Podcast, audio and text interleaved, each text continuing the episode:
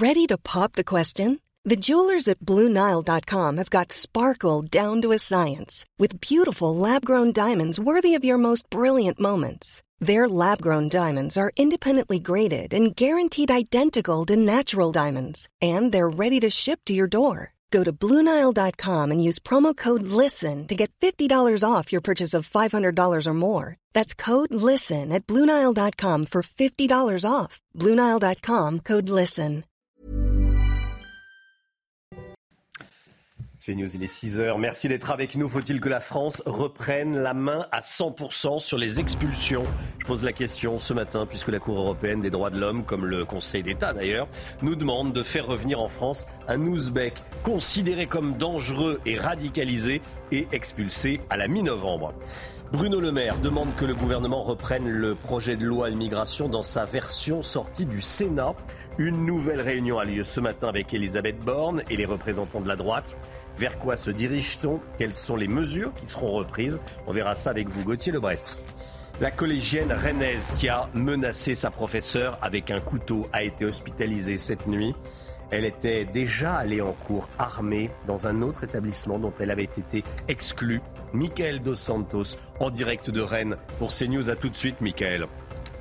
Benjamin Netanyahou prévient les terroristes du Hamas. Nous irons jusqu'au bout, nous irons jusqu'à la victoire. Vous entendrez le Premier ministre israélien. Et puis le fils de Monique Olivier lance un appel à sa mère, parle et dit aux familles où sont cachés les corps des victimes, notamment le corps de la petite Estelle Mouzin. C'est Noémie Schulz qui suit le procès de Monique Olivier pour CNews.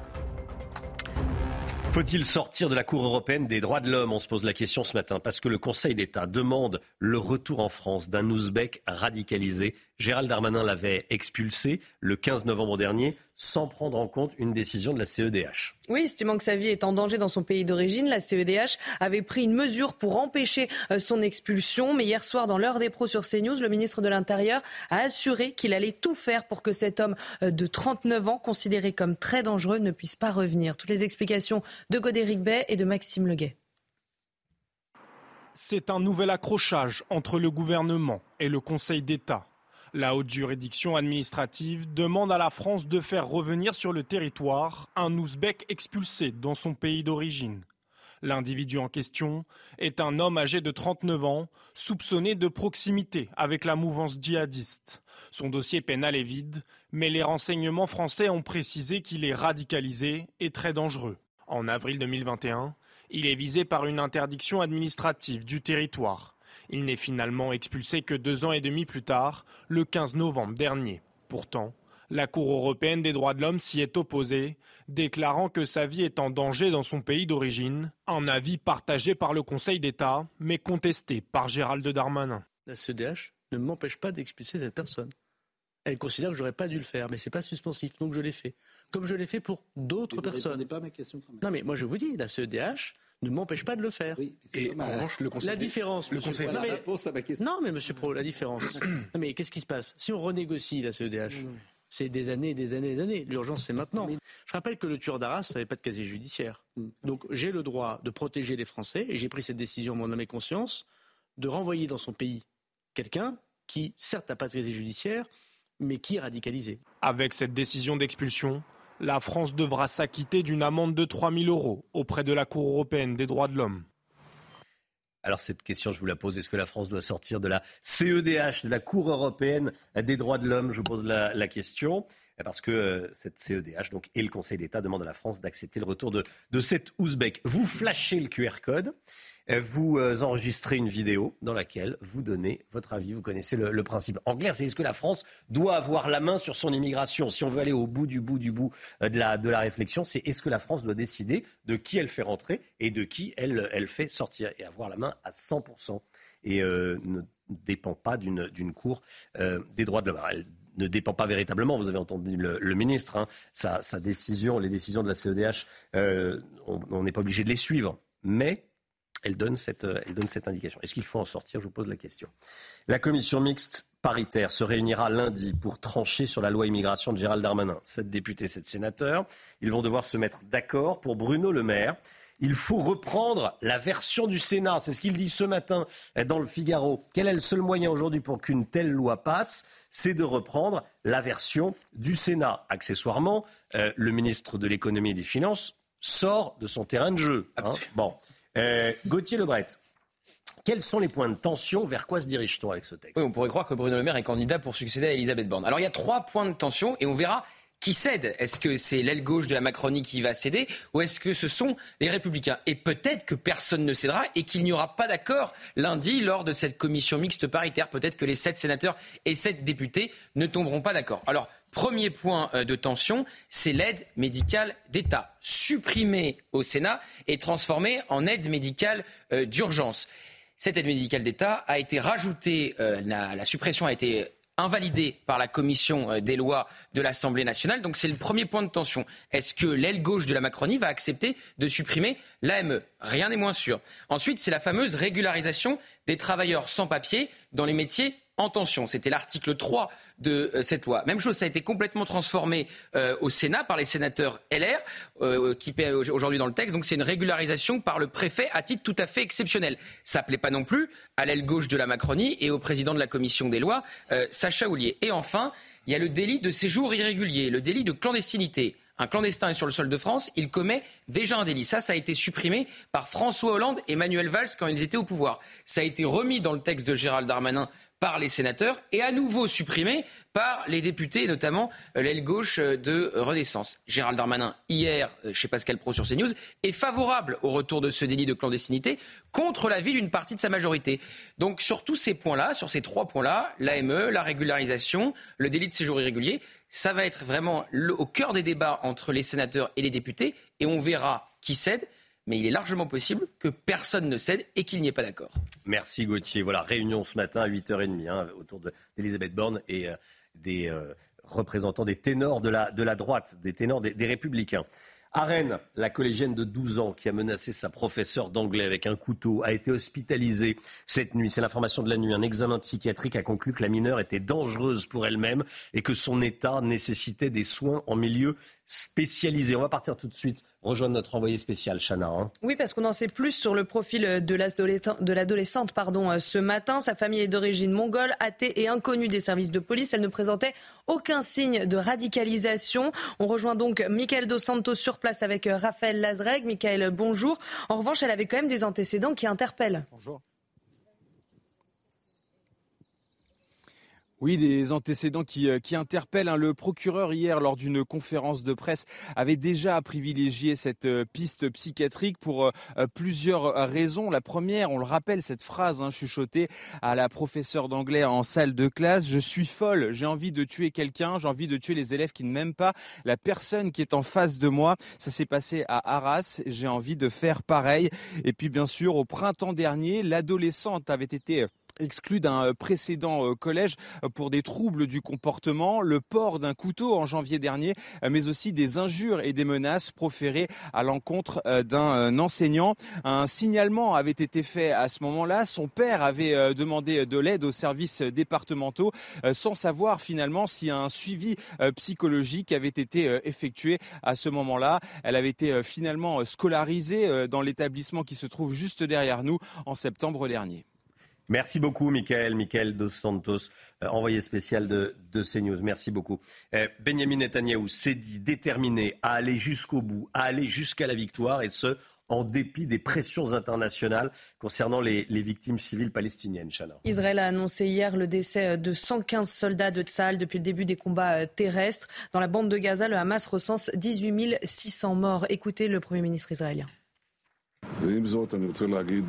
Je veux dire de la manière la plus claire possible ce que je viens de dire au commandant sur le terrain. Nous continuerons jusqu'au bout. Cela ne fait aucun doute. Je le dis dans la douleur, mais aussi sous la pression internationale. Rien ne nous arrêtera. Nous irons jusqu'au bout, jusqu'à la victoire, rien de moins. Le fils de Michel Fourniret et de Monique Olivier a témoigné hier dans le cadre du procès de sa mère. Célim Fourniret assure qu'il n'a jamais soupçonné à qui il avait affaire. J'ai vécu pendant 15 ans avec des acteurs. Ce sont ces mots. Célim qui a euh, supplié sa mère de parler. Noémie Schulz suit ce procès pour CNews. Monique Olivier s'y est engagée hier sur Estelle Mouzin. Je vous dirai tout ce que je sais, je vous en dirai le plus possible. Pourtant, depuis le début du procès, il y a près de trois semaines, l'accusée n'a livré aucune information nouvelle concernant les trois crimes pour lesquels elle est jugée. Rien sur les derniers instants de Johanna Parich, rien sur l'emplacement du corps de Marie-Angèle Domès. Son avocat met en garde pour obtenir des réponses. Il faut que l'interrogatoire de Monique Olivier se passe dans de bonnes conditions. Euh, essayons de voir si demain, euh, on lui laisse la parole et qu'on la laisse parler, s'exprimer. Et je suis même prêt, moi, si ça peut aider, à poser les questions en premier, si vous voulez. Le, but étant de la manifestation de la vérité, et comme je pense qu'elle n'a pas de véracité particulière ou, envie de bloquer, tout le contraire, euh, je suis prêt à aider là-dedans, si on pense qu'elle est plus en confiance. Voilà, le but, c'est d'obtenir, pour les victimes, je crois, le maximum de réponses aux questions qu'elles se posent. Hier, le fils de Monique Olivier l'a supplié de parler. T'as quoi à cacher? Personne ne t'attend dehors. Dis tout ce que tu as à dire. Monique Olivier a répété ce qu'elle dit depuis le début du procès. Pourquoi vous voulez croire que j'en sais plus? On va dire que je n'ai pas de sentiments, je suis un monstre, je sais, mais j'ai dit tout ce que je savais. Cette information qui va vous faire réagir, je le sais, le gouvernement espagnol veut interdire le portable à l'école, de l'école primaire jusqu'au lycée. Est-ce que c'est une bonne solution ou pas En tout cas, l'objectif, c'est de réduire l'impact négatif de l'usage excessif des smartphones chez les adolescents. Bon, c'est une bonne idée ou c'est un peu euh, rétrograde, Chana? Non, mais c'est déjà le cas en France. Théoriquement, on n'a pas le droit d'utiliser son téléphone portable en classe et c'est pas le cas en Espagne. vous faites bien de le préciser, théoriquement. théoriquement. le MIC classe. Après, euh, c'est un outil euh, qui sert beaucoup en dehors. Donc euh, voilà, il faut voir comment organiser ça. Si c'est pour aller sur Instagram, voir les photos des Quand on est en classe, on est en classe. oui, voilà, quand on est en classe, on est, on est en classe. Gauthier, tiens. Du moment que vous me le laissez sur le plateau, toi, c'est ça pour les... Quel égoïste. Allez, restez bien avec nous. Dans un instant, on va aller dans le département de l'Ain qui a suspendu l'accueil des mineurs isolés. Il n'y a plus d'argent. Il n'y a plus d'argent pour accueillir les mineurs isolés. Il y en a de plus en plus des mineurs isolés qui doivent être accueillis par les départements. Ça a un coût. Restez bien avec nous sur CNews. À tout de suite. CNews, il est 6h15. Merci d'être avec nous. Tout d'abord, tout ce qu'il faut savoir dans l'actualité avec vous, Chana Lousteau. Réunion en cascade depuis l'adoption de la motion de rejet du projet de loi immigration. Elisabeth Borne reçoit à nouveau les ténors des Républicains aujourd'hui à 8h30 à Matignon. Bruno Retailleau, Éric Ciotti, Olivier Marlex. La Première ministre tente de négocier avec la droite en vue de la commission mixte paritaire prévue lundi à 17h. Joe Biden, visé par une enquête en destitution par le Congrès américain, les conservateurs accusent le président d'avoir usé de son influence lorsqu'il était vice-président de Barack Obama dans les affaires controversées de son fils Hunter à l'étranger, des accusations jugées complètement infondées pour les démocrates.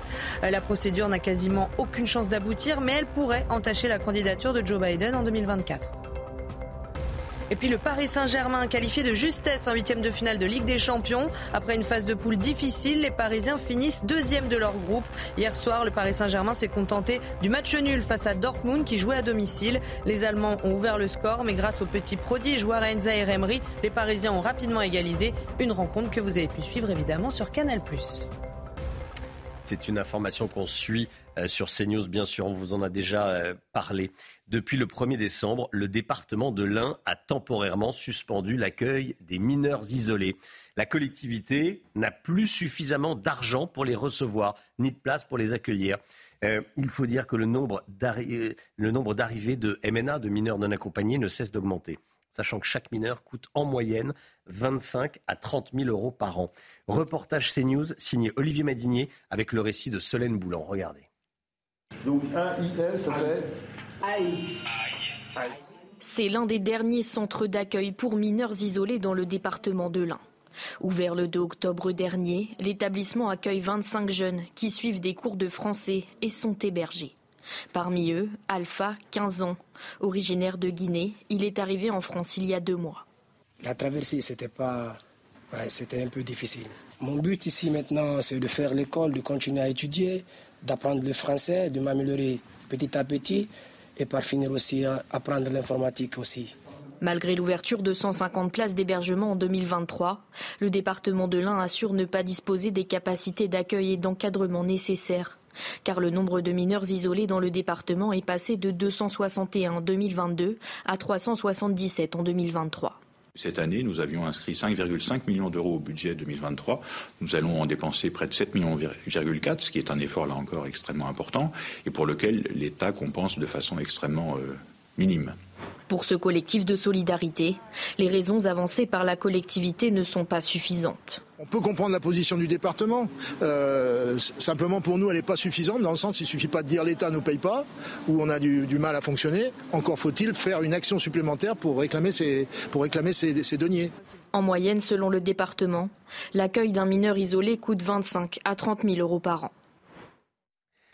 On va partir à présent en Israël. Ce matin, 137 otages sont toujours entre les mains du Hamas. Concernant les personnes libérées, l'heure est à la reconstruction. Le traumatisme est évidemment immense. Et ce matin, on vous diffuse le témoignage de Sharon, libérée le 27 novembre dernier avec ses deux filles âgées de 3 ans, forcées de chuchoter pendant toute leur captivité. Elles ont mis 48 heures à reparler normalement. Le récit est signé Adrien Spiteri.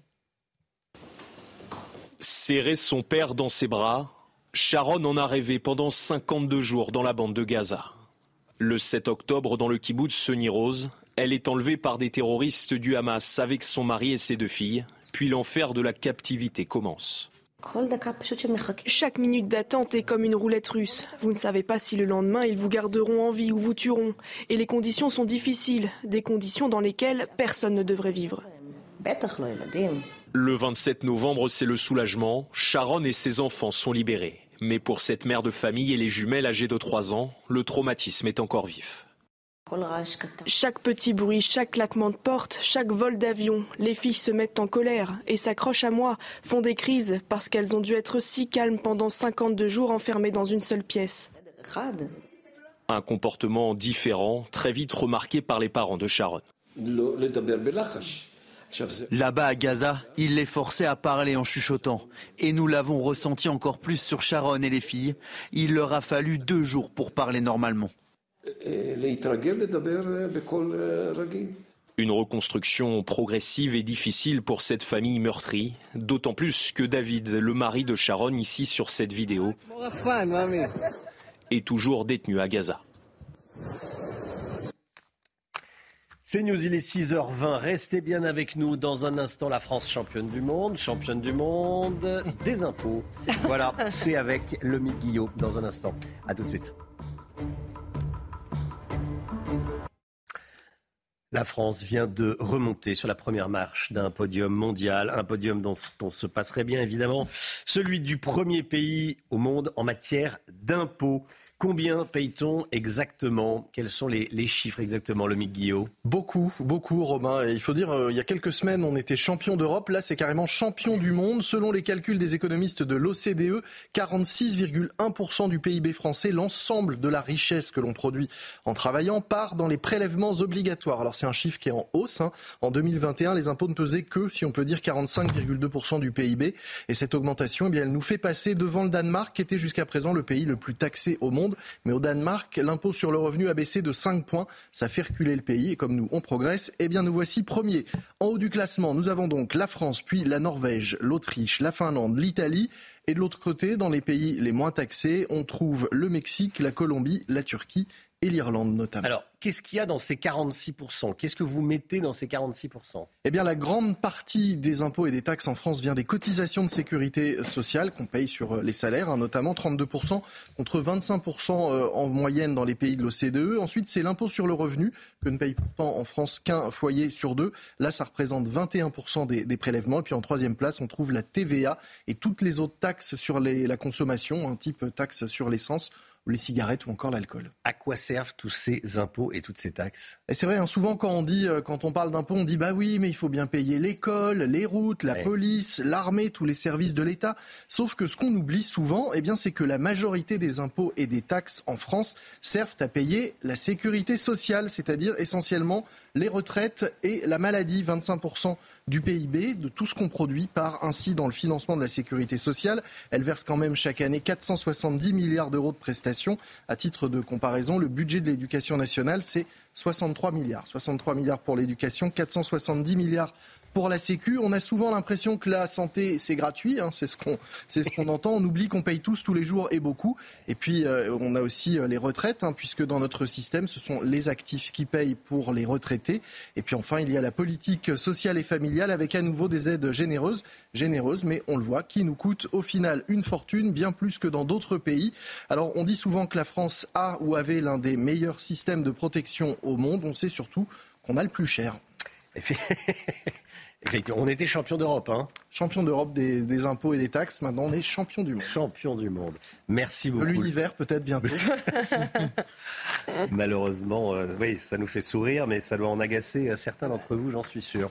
6h26, tout de suite le temps, et on commence avec la météo des neiges.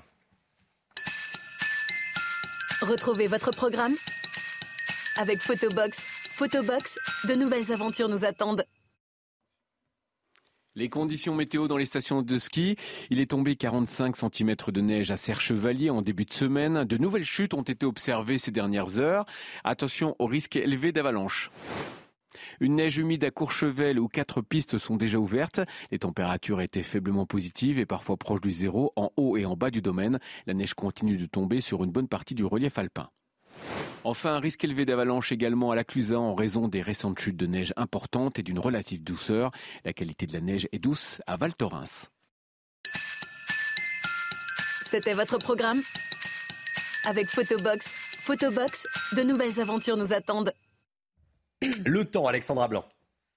Votre programme avec Groupe Verlaine. Rénovation globale avec aide de l'État pour améliorer la performance énergétique de votre logement. Groupeverlaine.com la météo avec de fortes précipitations sur les euh, trois quarts euh, du pays. Alexandra, mais résultat, la sécheresse est moins importante que l'année précédente. Oui, en effet, on vous parle très souvent de la, sécheresse dans un contexte de réchauffement climatique. Et eh bien là, il faut le dire, ça va beaucoup mieux. On a eu de fortes précipitations tout au long de cette année 2023, euh, notamment sur le Pas-de-Calais ou encore sur la façade ouest ou encore en allant vers les Alpes. Plus c'est orange, plus c'est violet, pardon, et eh bien plus on a eu de précipitations. Donc c'est le cas notamment sur le Pas-de-Calais, sur la Dordogne ou encore la Gironde où vous avez actuellement des inondations. En revanche, les sols restent un petit peu plus secs autour du golfe du Lion sur le Languedoc-Roussillon avec, regardez, l'humidité euh, des sols, notamment dans le sud-est, qui reste assez critique. La sécheresse se maintient autour du golfe du Lion ou encore sur le nord de la Corse, mais partout ailleurs, ça va euh, beaucoup mieux. On a eu en moyenne plus 70% de précipitations par rapport à la normale cet automne. Hein. Pour cet automne 2023, on a eu de fortes précipitations et donc, conséquence, cela a permis en quelque sorte d'enrayer la sécheresse en cause, eh bien, cette rivière atmosphérique dont on vous parle souvent, elle est bien présente et donc elle donne de fortes précipitations puisque l'anticyclone se positionne beaucoup plus au sud. Alors au programme aujourd'hui, on va quand même vers une lente amélioration, même si cinq départements restent placés sous surveillance, hein, le centre-ouest notamment, du côté de la Gironde ou encore de la Dordogne, où les cours d'eau continuent de déborder. La décrue est bien lente. Alors au programme aujourd'hui, un temps assez mitigé, beaucoup de nuages, beaucoup d'humidité, notamment entre le centre et le nord-est. On retrouvera également de la neige en montagne avec cette limite plus neige qui s'abaisse un petit peu au-delà de 900, 1000 mètres d'altitude seulement. Et puis on retrouve également un temps bien gris euh, sur la Bretagne. À noter aussi les vents très très forts autour du golfe du Lion. Dans l'après-midi, lente amélioration avec toujours un temps humide, gris sur le nord-est du pays ou encore sur le centre. Maintien de la neige en montagne et puis arrivée d'une nouvelle perturbation sur le nord-ouest mais qui restera assez peu active puisque l'anticyclone va faire son grand retour. Les températures, elles baissent un peu mais la douceur domine encore une fois ce matin. 8 degrés à Paris, 6 degrés pour la pointe bretonne ou encore 10 degrés pour le Pays basque. Et dans l'après-midi, les températures restent légèrement au-dessus des normales avec 9 degrés à Dijon, 9 degrés également à Toulouse, tandis que vous aurez localement jusqu'à 16 degrés à Nice ou encore à Ajaccio. C'était votre programme avec Groupe Verlaine, installateur de panneaux photovoltaïques garantie à vie avec contrat de maintenance. Groupe Verlaine, le climat de confiance. Il est 6h30, vous regardez la matinale à la une ce matin, cette cohabitation de plus en plus compliquée entre les habitants et les migrants à Calais. Agression, incivilité, saleté, parfois les habitants expriment leur ras-le-bol. Certains d'entre eux nous racontent leur quotidien. Vous allez voir. Une directrice de crèche à Champigny-sur-Marne a été menacée de mort. Pourquoi? Parce qu'elle est juive. Hier après-midi, un individu s'est introduit dans l'établissement avec un couteau. La crèche ne rouvrira pas avant lundi prochain. Le récit à suivre. De la viande obligatoire désormais dans les menus des cantines scolaires à Marignane. C'est ce qu'a décidé le maire, Éric Ledis, qui euh, a pris cette décision au nom de la laïcité. Il sera avec nous dans ce journal pour nous expliquer ça. Les camions d'aide humanitaire pour Gaza sont passés au peigne fin par l'armée israélienne. Sal veut s'assurer qu'ils ne transportent pas de matériel militaire pour les terroristes du Hamas. Vous verrez un reportage exclusif dans ce journal réalisé pour CNews par nos envoyés spéciaux Stéphanie Rouquier et Antoine Estève. À Calais, la cohabitation devient de plus en plus compliquée entre habitants et émigrants. Agression, incivilité, les habitants n'en peuvent plus et on appelle au gouvernement. On a rencontré certains d'entre eux qui ont accepté de nous raconter leur quotidien. Reportage de Célia Barotte et Fabrice Elsner avec le récit d'Augustin Donadieu. La situation perdure depuis une vingtaine d'années. Des centaines de migrants qui évoluent chaque jour dans la ville de Calais, au milieu d'habitants désœuvrés. Il roule à vélo à droite à gauche, il prend les vélos de la ville, tout est esquinté. Ils m'ont cambriolé tout dans ma voiture, j'étais garé juste ici, mon verre, ils ont tout volé. Quand on a eu le malheur d'aller les arrêter pour leur dire que c'était mes affaires qui m'appartenaient, ils ont sorti des couteaux et tout. Euh, la nuit, on entend des bruits. Alors, soit c'est à côté, en plus, il y a des maisons qui sont vides. ils sont, les trois quarts du temps, c'est squatté. Francis et Carole habitent ici depuis deux ans. chaque semaine, je ramasse mes déchets. Ils doivent composer avec une vue depuis leur fenêtre sur des toilettes et des détritus devant leur domicile. Ils passent, mais ils sont pas propres. Moi, c'est ce que je reproche. Les associations, je veux bien qu'ils leur donnent à manger, mais qu'ils leur font respecter euh, bah, euh, la, propreté de la France, quoi. Les Calaisiens que nous avons rencontrés se sentent délaissés par l'État. Même sentiment du côté de la municipalité, alors même que le projet de loi immigration est au cœur du débat politique. On n'a jamais été euh, capable euh, de euh, réunir les maires que nous sommes pour nous interroger. J'ai demandé à être reçu par l'Assemblée nationale. Je n'ai pas de nouvelles. J'ai demandé à être reçu par le Sénat. Je n'ai pas de nouvelles. Pour être entendu, la maire de Calais a envoyé une lettre aux parlementaires de la commission mixte paritaire qui doivent trouver un compromis sur le projet de loi immigration. La France doit-elle sortir de la Cour européenne des droits de l'homme? C'est la question que je vous pose ce matin. Je vous pose cette question parce que la CEDH et le Conseil d'État, d'ailleurs, demandent à la France d'accepter le retour d'un Ouzbek considéré comme radicalisé, considéré comme dangereux et que nous avons expulsé à la mi-novembre. Alors, la France doit-elle avoir la main à 100% sur les entrées sur son territoire? Je vous pose cette question. Vous flashez le QR code, vous enregistrez une petite vidéo en donnant votre avis et vous pouvez passer euh, à l'antenne. À Champigny-sur-Marne, une directrice de crèche a été menacée de mort parce qu'elle est juive. Ça s'est passé mardi après-midi. Un individu s'est introduit dans l'établissement. Il a pointé un couteau vers sa victime, la menaçant de reproduire les actes de barbarie infligés aux otages israéliens par le Hamas. L'homme a pris la fuite sans faire de blessés, mais la directrice est évidemment euh, sous le choc. La crèche ne rouvrira pas avant lundi prochain. Le récit est signé Solène Boulan. C'est à Champigny-sur-Marne qu'un individu est entré dans une crèche ce mardi après-midi. Selon le parquet de Créteil, les faits se sont produits vers 15h30 dans cet établissement privé, répertorié comme de confession juive. Armé d'un couteau de 15 cm, l'homme s'est introduit dans le bureau de la directrice de la crèche avant de proférer des insultes antisémites. Selon le parquet de Créteil, l'homme aurait menacé sa victime, couteau pointé dans sa direction, pour faire comme ils ont fait à Gaza, selon ses mots. L'homme a ensuite pris la fuite, sans faire de blessés et sans que les enfants présents dans la crèche n'assistent à la scène. La directrice a été extrêmement choquée. Euh, la scène a été relativement rapide, mais par chance, l'individu n'en s'est pas pris à la chef de, l'établissement. Et euh, à l'issue, il a quitté les lieux euh, sans croiser les enfants, ni croiser le personnel qui avait certainement mis les enfants qui étaient à l'intérieur de la crèche à l'abri. Une requérante qui était à proximité du site a appelé la police, police qui s'est immédiatement déplacée sur les lieux en revanche, euh, l'individu avait quitté les lieux et n'a pas pu procéder à l'interpellation. Une enquête a été ouverte par le parquet de Créteil, notamment pour menaces de mort matérialisées en raison de la race, l'ethnie, la nation ou la religion, et pour violences suivies d'incapacité n'excédant pas huit jours avec circonstances aggravantes. L'enquête a été confiée à la police judiciaire du Val-de-Marne. On ne parle pas de tous les sondages, hein, mais euh, celui-là me semble intéressant. Selon cette enquête Ipsos Le Point, Gabriel Attal devient la personnalité politique préféré des Français. Il devance l'ancien Premier ministre Édouard Philippe. Gabriel Attal, très actif à l'éducation nationale où il lutte activement contre le harcèlement scolaire. Il a également rappelé la règle sur l'interdiction de la baya. Il se montre très ferme sur l'application des règles de laïcité à l'école et les Français semblent apprécier. Premier, Gabriel Attal. Deuxième, Édouard Philippe. Troisième, Marine Le Pen. Euh, quatrième, Jordan Bardella. Cinquième, Marion Maréchal il dit quand même quelque chose, Gauthier Lebret, ce sondage. Euh, prime à ceux qui défendent le retour de l'autorité. Je veux dire, ça saute aux yeux. Oui, oui. Alors, il faut savoir que c'est la première fois qu'Édouard Philippe quitte la première place hmm. depuis qu'il a quitté Matignon. Donc, ça faisait trois ans, plus de trois ans qu'il était à la première place. Donc, effectivement, c'est important. Et ensuite, euh, c'est comparable, euh, selon les sondeurs de l'Ipsos, à la percée de Nicolas Sarkozy quand il est arrivé au ministère de l'Intérieur. Donc Gabriel Attal est en train de faire avec l'éducation nationale ce que Nicolas Sarkozy avait fait avec le ministère de l'Intérieur, c'est-à-dire un ministère laboratoire où on pense peut-être à l'après et où on a d'autres ambitions que son ministère, à l'instant T, évidemment qu'il y a des résultats. Vous l'avez dit sur la Baïa, le harcèlement à l'école, euh, l'uniforme qui est en train d'être expérimenté, mm. la fin aussi, c'était dit par les sondeurs de, l'Ipsos, euh, du tabou du redoublement. Donc euh, voilà, après, il y a sans doute une suite et que la carrière de Gabriel Attal ne s'arrêtera pas au ministère de l'Éducation nationale, c'est certain. Un ministère laboratoire et tremplin. Voilà, exactement. Hein?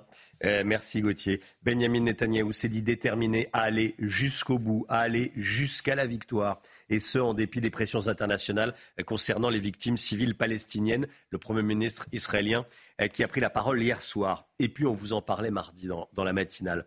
Et on est allé sur le terrain. Nos envoyés spéciaux sont allés sur le terrain. Israël a décidé de rouvrir le point de passage de Kerem Shalom le point de passage le plus au sud de la frontière avec Gaza, Chana. Le gouvernement israélien soupçonne le Hamas de faire du trafic d'armes dans les convois euh, humanitaires. Alors dorénavant, les camions sont inspectés au peigne fin par Tsahal et nos envoyés spéciaux ont pu accéder en exclusivité à ce poste frontière. Reportage CNews de Stéphanie Rouquier et Antoine Estève. Le site des trois frontières est stratégiquement très important pour Israël. À ma droite, derrière ces grillages, l'Égypte, à ma gauche, Israël et surtout derrière moi, l'entrée dans la bande de Gaza. C'est le site historique de Kerem Shalom. Ici, l'armée israélienne veut passer au peigne fin tous les camions en transit depuis l'Égypte afin de mieux contrôler le contenu et saisir les éventuelles armes, lance-roquettes, munitions diverses et surtout explosifs, tout ce qui peut servir aux commandos du Hamas qui ont trouvé refuge dans le sud de la bande de Gaza. Les convois attendent d'être inspectés par les soldats israéliens. La zone est déserte et très dangereuse.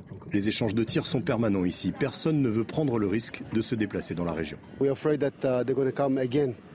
On a peur qu'ils reviennent et qu'ils essaient de venir nous attaquer. C'est pour ça qu'on surveille la région. Et si on veut leur donner de l'aide humanitaire, on doit tout checker afin qu'il n'y ait pas autre chose dans les camions. Les habitants des kibbutz de cette zone frontalière sont inquiets la guerre se déplace peu à peu dans le sud de la bande de Gaza, juste en face de chez eux. Ce n'est pas joyeux tout ça. Vous savez, mon fils militaire combat dans Gaza, juste de l'autre côté de la frontière. C'est la guerre et on est triste. C'est compliqué d'accéder à cette zone très reculée. Toutes les routes sont surveillées par l'armée israélienne et certains tronçons qui longent la bande de Gaza ne sont pas sécurisés. Israël veut contrôler tous les déplacements. Les camions égyptiens à destination de Gaza sont les premiers ciblés. Voilà, reportage de nos envoyés spéciaux Antoine Estelle et Stéphanie Rouquier. Il est 6h39. Merci d'être là. Dans un instant, on sera avec Éric Ledis, maire de Marignane, qui a décidé de rendre obligatoire la viande dans les cantines scolaires de, sa ville, puisqu'il y avait du personnel dans les, dans les cantines euh, qui euh, servait les plats en fonction euh, des élèves. Vous allez tout comprendre, vous allez voir. Des initiatives communautaires, en tout cas suspectées donc le maire a décidé de siffler la fin de la partie. Viande pour tout le monde. Il va tout nous expliquer dans un instant. À tout de suite.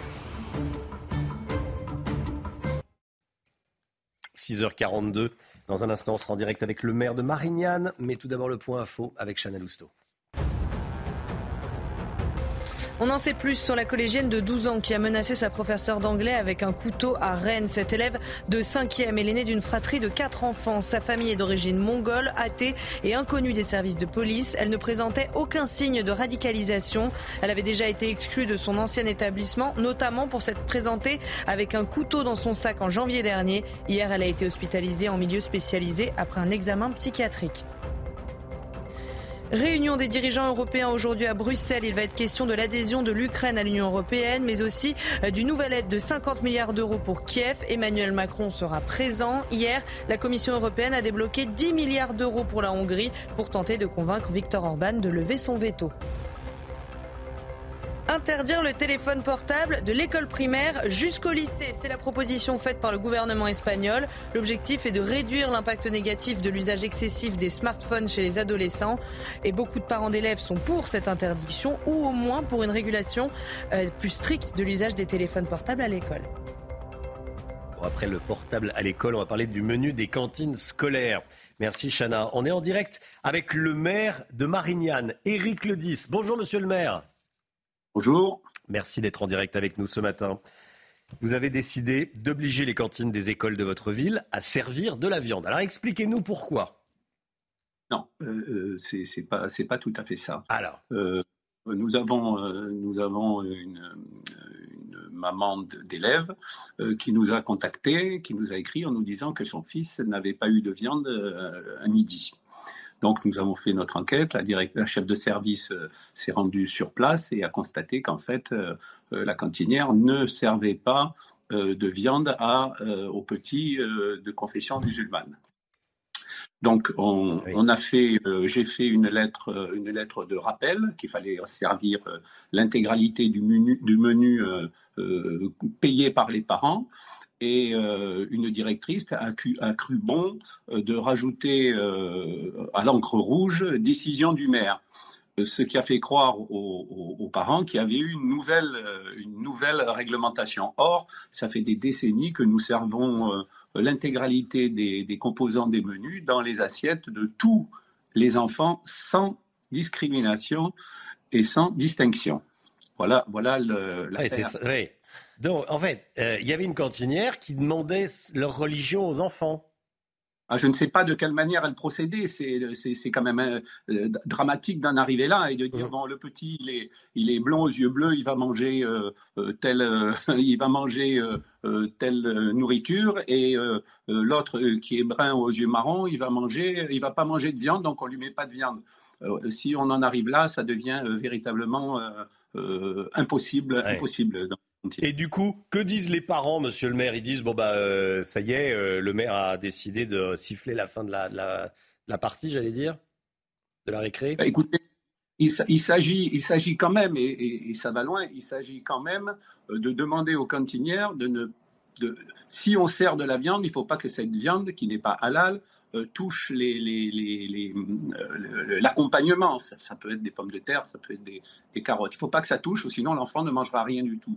Euh, donc euh, c'est stop, euh, on, sert la viande, les parents sont informés du menu longtemps à l'avance, et s'ils ne sont pas d'accord, eh ben, ils ne mettent pas leur enfant à la cantine parce que la cantine n'est pas obligatoire. Il y a de plus en plus de demandes religieuses ben, ça, c'en est une. C'est spécifiquement religieux. Et il est hors de question que. en fait, en fait la laïcité va jusque dans l'assiette. Oui, c'est ça. Mais alors, euh, si je vous suis, euh, les jours euh, où il y a de la viande, bon, ce qui arrive, c'est très bien, c'est bon la viande, elle n'est pas halal. Et du coup, les élèves de la communauté musulmane, les élèves musulmans, n'en mangent pas, c'est ça?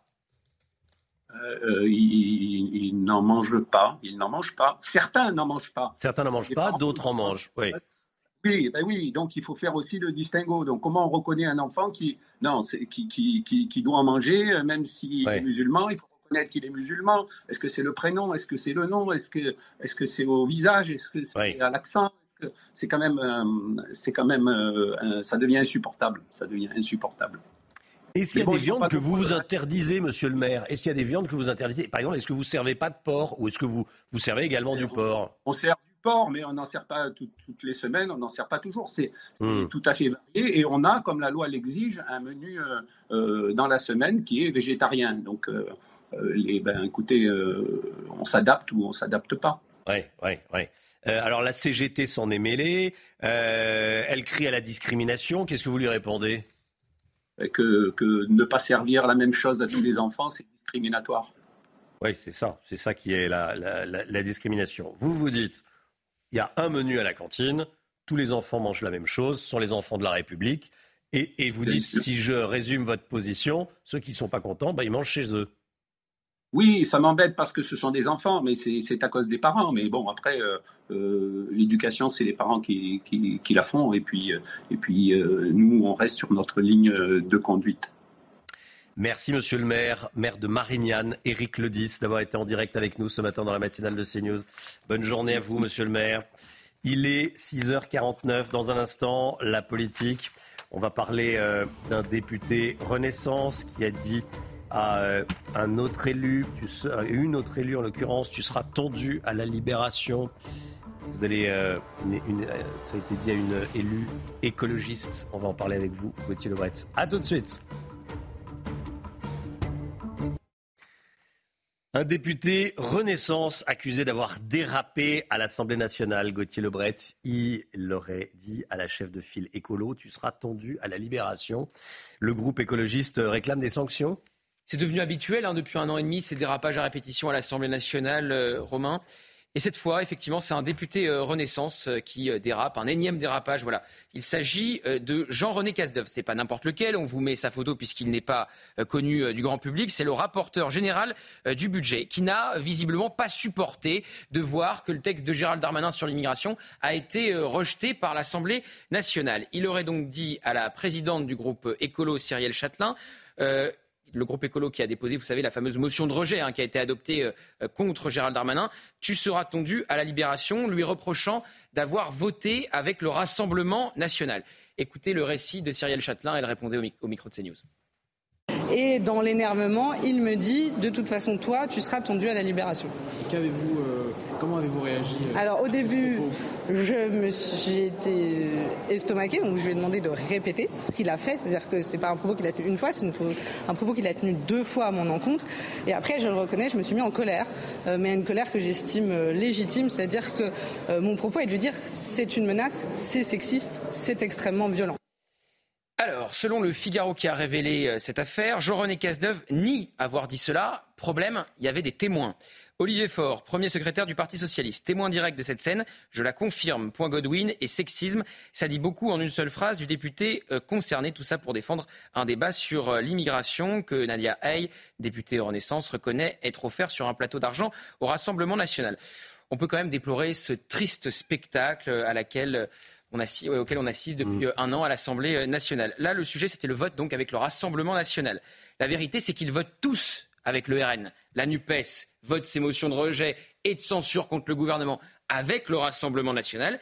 Et le gouvernement, parfois, vote ses projets de loi avec le Rassemblement national. Peut-être, d'ailleurs, celui qui sortira euh, lundi de la commission mixte paritaire sur euh, l'immigration. Sacrée hypocrisie de tous les côtés. cette députée parle de, sexisme. Je ne sais pas si c'est le sexisme qui vient à l'esprit au début.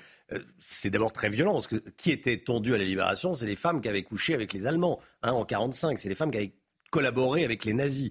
Donc bon, elle n'a pas collaboré avec les nazis. Hein, voilà. Bon. Euh... C'est associé en plus le Rassemblement national au nazisme, c'est ça? Voilà. Bon. Yael Braun-Pivet a distribué les sanctions hier à l'Assemblée. Hein. Ah oui, alors comme des petits points. Trois insoumis ont été euh, sanctionnés euh, hier. Euh, par exemple, Hugo Bernalicis, hein, vous savez, il avait hurlé en commission des lois justement sur le projet de loi immigration. Il a écopé de la censure simple approuvée par l'hémicycle, c'est-à-dire qu'il perd la moitié de son indemnité parlementaire. Alors ça n'a pas du tout plu à Jean-Luc Mélenchon, ses multiples sanctions contre les insoumis.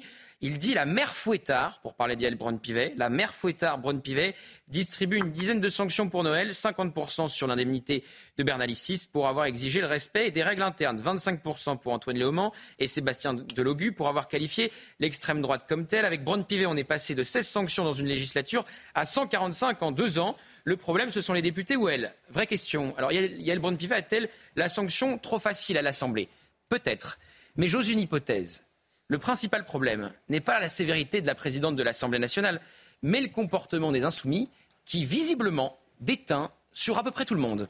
Merci Gauthier. 8h10, soyez là. On sera avec Robert Ménard, invité de la grande interview de Sonia Mabrouk. Robert Ménard, invité de Sonia Mabrouk sur CNews et sur Europe 1. et oui, les députés et les filles qui réussissent à bordéliser. C'était leur objectif, hein Il l'avait, Ah, il l'avait- dit. Bon. Alors, c'est vrai qu'il y a le Brown Pivet, la sanction facile, mais enfin, c'est totalement inédit d'avoir un groupe qui met autant, euh, je cite Gérald Darmanin, le bordel dans Mhm. euh, l'Assemblée nationale. Donc, effectivement, ça, ça explique cette euh, multiplication des sanctions. Mais on voit qu'il n'y a pas que les insoumis qui dérapent. La preuve avec ce député Renaissance. Le temps, Alexandra Blanc, tout de suite. Programme avec Groupe Verlaine. Rénovation globale avec aide de l'État pour améliorer la performance énergétique de votre logement. La météo avec vous, Alexandra, et des inondations en Gironde. Dordogne, on prend la direction de Coutras, situé un petit peu plus au sud de Bordeaux, donc en Gironde, où les cours d'eau débordent. On a eu des conditions météo très agitées, de fortes précipitations. Il est tombé l'équivalent d'un mois de pluie en seulement 2-3 jours en Gironde, mais également en Dordogne. Et donc, conséquence, les cours d'eau débordent et cela engendre de fortes inondations. Regardez ces images du côté de Guitre, c'est également en Gironde où ça déborde et la décrue sera lente, bien trop lente. D'ailleurs, la Gironde reste placée sous surveillance par Météo France. Nous avons toujours cinq départements placés en vigilance orange pour ce risque de crue, risque de crue inondation qui va donc se maintenir entre la Gironde et la Dordogne aujourd'hui. Alors, ça va petit à petit s'améliorer grâce à qui? Eh bien, grâce au retour de l'anticyclone. Néanmoins, l'amélioration est lente. Ce matin, on retrouve des averses et un temps bien nuageux, notamment entre le centre et le nord-est du pays. On aura également de la neige en montagne avec la limite plus neige qui a tendance à s'abaisser. Aujourd'hui, on la retrouvera, cette neige, à partir de 900 1000 mètres d'altitude seulement. On attend localement jusqu'à 30-40 cm de neige aujourd'hui sur les Alpes du Nord, mais un petit peu plus, un peu à 1600 mètres d'altitude, où vraiment un temps très agité, très mitigé. Puis arrivée d'une nouvelle perturbation également par la Bretagne. Et si vous êtes dans le sud, ça va décoiffer. Forte rafale de vent, vent tempétueux autour du golfe du Lion, avec des rafales de l'ordre de 80 à 90 km par heure. Dans l'après-midi, très peu d'évolution. Toujours un temps nuageux, assez humide. On retrouvera quelques belles éclaircies. hein. Ça ira mieux en Gironde encore en Dordogne avec un temps sec aujourd'hui. On retrouvera également de la pluie sur le nord-est et puis le vent se maintient également en Méditerranée. Attention à quelques orages attendus chez nos amis corses. Les températures, elles baissent un petit peu ce matin, mais ça restera globalement assez doux. 8 degrés à Paris, 10 degrés pour le Pays Basque ou encore 10 degrés à Ajaccio. Et dans l'après-midi, on est toujours très légèrement au-dessus des normales de saison, 1 à 2 degrés en moyenne, avec localement 9 à Dijon ou encore 9 degrés à Nancy cet après-midi. Vous aurez 12 degrés pour le Bordelais on attend une amélioration hein, si vous êtes sous les inondations, avec donc un temps un peu plus sec aujourd'hui. Et puis la douceur se maintient entre Nice et Ajaccio avec localement 16 degrés aujourd'hui. C'était votre programme avec Groupe Verlaine, installateur de panneaux photovoltaïques garantie à vie avec contrat de maintenance. Groupe Verlaine, le climat de confiance. Il est bientôt 7 heures, vous regardez la matinale de CNews. À la une ce matin, faut-il que la France reprenne la main à 100% sur les expulsions? Je pose la question ce matin, puisque la Cour européenne des droits de l'homme, comme le Conseil d'État d'ailleurs, nous demande de faire revenir en France un Ouzbek considéré comme dangereux, considéré comme radicalisé et que la France a expulsé à la mi-novembre. Bruno Le Maire demande que le gouvernement reprenne le projet de loi immigration dans sa version sortie du Sénat. Une nouvelle réunion a lieu ce matin avec Elisabeth Borne et les représentants de la droite. Vers quoi se dirige-t-on? Quelles sont les mesures qui seront reprises? Gauthier Lebret, avec nous. La collégienne rennaise qui a menacé sa professeure avec un couteau a été hospitalisée cette nuit. Elle était déjà allée en cours armée dans un autre établissement dont elle avait été exclue. Michael Dos Santos en direct de Rennes pour CNews. A tout de suite, Michael. Benjamin Netanyahou prévient les terroristes du Hamas. Nous irons jusqu'au bout, nous irons jusqu'à la victoire. Sur le terrain, les combats s'intensifient dans le sud. L'armée israélienne doit encore envoyer des renforts d'infanterie. On retrouvera Antoine Estève et Stéphanie Rouquier qui sont sur place. A tout de suite, Antoine. Un centre d'hébergement d'urgence dans le 16e arrondissement de la capitale va doubler sa capacité d'accueil. C'est en tout cas le souhait de la mairie de Paris. À l'approche des Jeux Olympiques, la situation des sans-abri inquiète. Colère des riverains. Vous allez voir. Faut-il sortir de la Cour européenne des droits de l'homme? On se pose la question ce matin parce que le Conseil d'État demande le retour en France d'un Ouzbek radicalisé. Gérald Darmanin l'avait expulsé le 15 novembre dernier sans prendre en compte une décision de la CEDH. Oui, estimant euh, que sa vie est en danger dans son pays d'origine, la CEDH avait pris une mesure pour empêcher euh, son expulsion. Mais hier soir, dans l'heure des pros sur CNews, le ministre de l'Intérieur a assuré qu'il allait tout faire pour que cet homme euh, de 39 ans, considéré comme très dangereux, ne puisse pas revenir. Les explications de Godéric Bay et de Maxime Leguet. C'est un nouvel accrochage entre le gouvernement et le Conseil d'État. La haute juridiction administrative demande à la France de faire revenir sur le territoire un ouzbek expulsé dans son pays d'origine. L'individu en question est un homme âgé de 39 ans, soupçonné de proximité avec la mouvance djihadiste. Son dossier pénal est vide, mais les renseignements français ont précisé qu'il est radicalisé et très dangereux. En avril 2021, il est visé par une interdiction administrative du territoire. Il n'est finalement expulsé que deux ans et demi plus tard, le 15 novembre dernier. Pourtant, la Cour européenne des droits de l'homme s'y est opposée, déclarant que sa vie est en danger dans son pays d'origine, un avis partagé par le Conseil d'État, mais contesté par Gérald Darmanin. La CEDH ne m'empêche pas d'expulser cette personne. Elle considère que j'aurais pas dûu le faire, mais c'est pas suspensif, donc je l'ai fait. Comme je l'ai fait pour d'autres personnes. Vous pas à ma question quand même. Non, mais moi je vous dis, la CEDH ne m'empêche pas de le faire. et en revanche, le Conseil la différence, le Conseil non, mais, réponse à ma question. non, mais monsieur Pro, la différence. non, mais qu'est-ce qui se passe Si on renégocie la CEDH, c'est des années et des années et des années. L'urgence, c'est maintenant. Je rappelle que le tueur d'Arras n'avait pas de casier judiciaire. Donc j'ai le droit de protéger les Français, et j'ai pris cette décision, mon âme et conscience, de renvoyer dans son pays quelqu'un qui, certes, n'a pas de casier judiciaire, mais qui radicalisé. Avec cette décision d'expulsion, la France devra s'acquitter d'une amende de 3 000 euros auprès de la Cour européenne des droits de l'homme. Alors la France doit-elle sortir de la Cour européenne des droits de l'homme? Vous avez entendu euh, Pascal proposer la question à, à Gérald Darmanin euh, hier soir. Cette question, je vous la pose ce matin. Le, le Conseil d'État qui demande à la France le retour de, de cet Ouzbek, euh, le- la Cour européenne des droits de l'homme qui est sur la même position. Est-ce qu'il faut que la France ait à 100% la main sur ces expulsions? Je vous pose la question, vous flashez le QR code, vous enregistrez une petite vidéo, petite ou grande d'ailleurs, et vous passez à l'antenne. C'est une possibilité, vous entendrez vos réactions à 7h30. La commission mixte paritaire va se réunir lundi à 17h pour trancher sur la loi immigration. Sept députés, sept sénateurs, ils vont devoir se mettre d'accord. Pour Bruno Le Maire, tiens, il faut reprendre la version du Sénat, c'est ce qu'il dit au Figaro ce matin.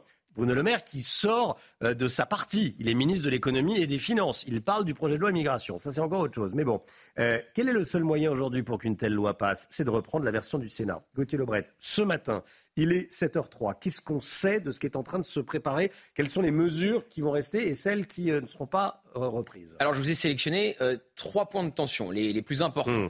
Déjà, euh, l'aide médicale d'État. Vous savez que donc c'est sept députés, sept sénateurs qui vont devoir se mettre d'accord.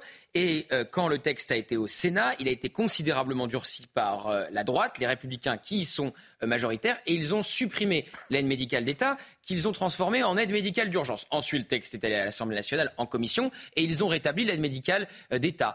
Et dans cette commission mixte paritaire, vous avez notamment Sacha Oulier, président de la commission des lois de l'Assemblée nationale, tenant de l'aile gauche, qui ne veut pas du tout supprimer cette AME. Donc que va-t-il se passer? Est-ce Sacha Oulier qui va céder ou est-ce que ça sera les représentants des Républicains dans cette commission mixte paritaire Premier point de tension. Deuxième point de tension, évidemment, on vous en parle depuis quasiment un an et demi, la régularisation des travailleurs sans papier dans les métiers en tension. Là aussi transformé au Sénat par un article 4 bis qui permet une régularisation par le préfet à titre exceptionnel, alors qu'à l'Assemblée, ça a été transformé ensuite, et c'est le préfet qui a le droit de s'opposer là, à titre exceptionnel. Donc là aussi, qui va avoir le dernier mot? Euh, La majorité euh, relative à l'Assemblée nationale ou la majorité à droite au Sénat? Là aussi, on ne sait pas. Et puis, le délit de séjour irrégulier qui a été supprimé par Manuel Valls et François Hollande quand ils sont arrivés au pouvoir et qui a été remis par le Sénat. Le délit de séjour irrégulier, vous avez un clandestin en France, le simple fait qu'il soit clandestin est un délit. C'est ce qu'avaient remis, il y a quelques semaines à peine, les sénateurs dans le texte de Gérald Darmanin. Rebelote, resupprimé par l'Assemblée nationale. Et hier, Gérald Darmanin, comme le disait Chana à l'instant, qui était sur le plateau de Pascal Pro, a, a dit qu'il était favorable à titre personnel à ce délit de séjour irrégulier contre l'avis d'une partie de sa majorité. Donc la question qu'on se pose, c'est lundi, qui va avoir le dernier mot et il est possible que personne n'ait le dernier mot et qu'il n'y ait même pas d'accord entre sénateurs et députés, entre la droite et Renaissance. Merci Gauthier. Voilà, euh, je ne sais pas si vous avez regardé hier soir Gérald Darmanin chez Pascal, mais euh, Pascal lui dit il n'y aura pas de 49-3. hein. Emmanuel Macron a dit qu'il n'y aurait pas de 49-3. J'allais dire réponse assez molle du, euh, du ministre de l'Intérieur, euh, qui a dit euh, oui, a priori, il n'y aura pas de, a priori, il y aura pas de 49-3. On verra. Et Je- ah, moi, je ne mettrai pas ma main à, je mettrai pas ma main à couper. Et puis, euh, notez qu'Elisabeth Borne recevra ce matin les ténors des Républicains ce matin à 8h30 à Matignon. Le Figaro s'est procuré l'avant-projet de loi sur la fin de vie. Les contours restent très flous sur le suicide assisté et l'euthanasie. C'est le patient euh, qui souhaite mourir qui s'administrerait lui-même la substance mortelle. Mais un médecin ou un infirmier pourrait le faire à la place du patient si le patient n'en est pas capable physiquement. Oui, le texte ne tient pas compte pour le moment de certaines limites que souhaitent mettre en place les soignants qui ne veulent pas euh, donner la mort. Et puis notez que l'article 20 du texte suggère, enfin que les frais financiers soient payés par la sécurité sociale. Voilà. Euh, C'est une version euh, provisoire que publie le, Figaro ce matin. Benjamin Netanyahou s'est dit déterminé à aller jusqu'au bout, jusqu'à la victoire, et ce en dépit des pressions internationales. Il l'a dit hier soir. Et puis, l'armée israélienne doit encore envoyer des renforts d'infanterie dans le centre et dans le sud de la bande de Gaza.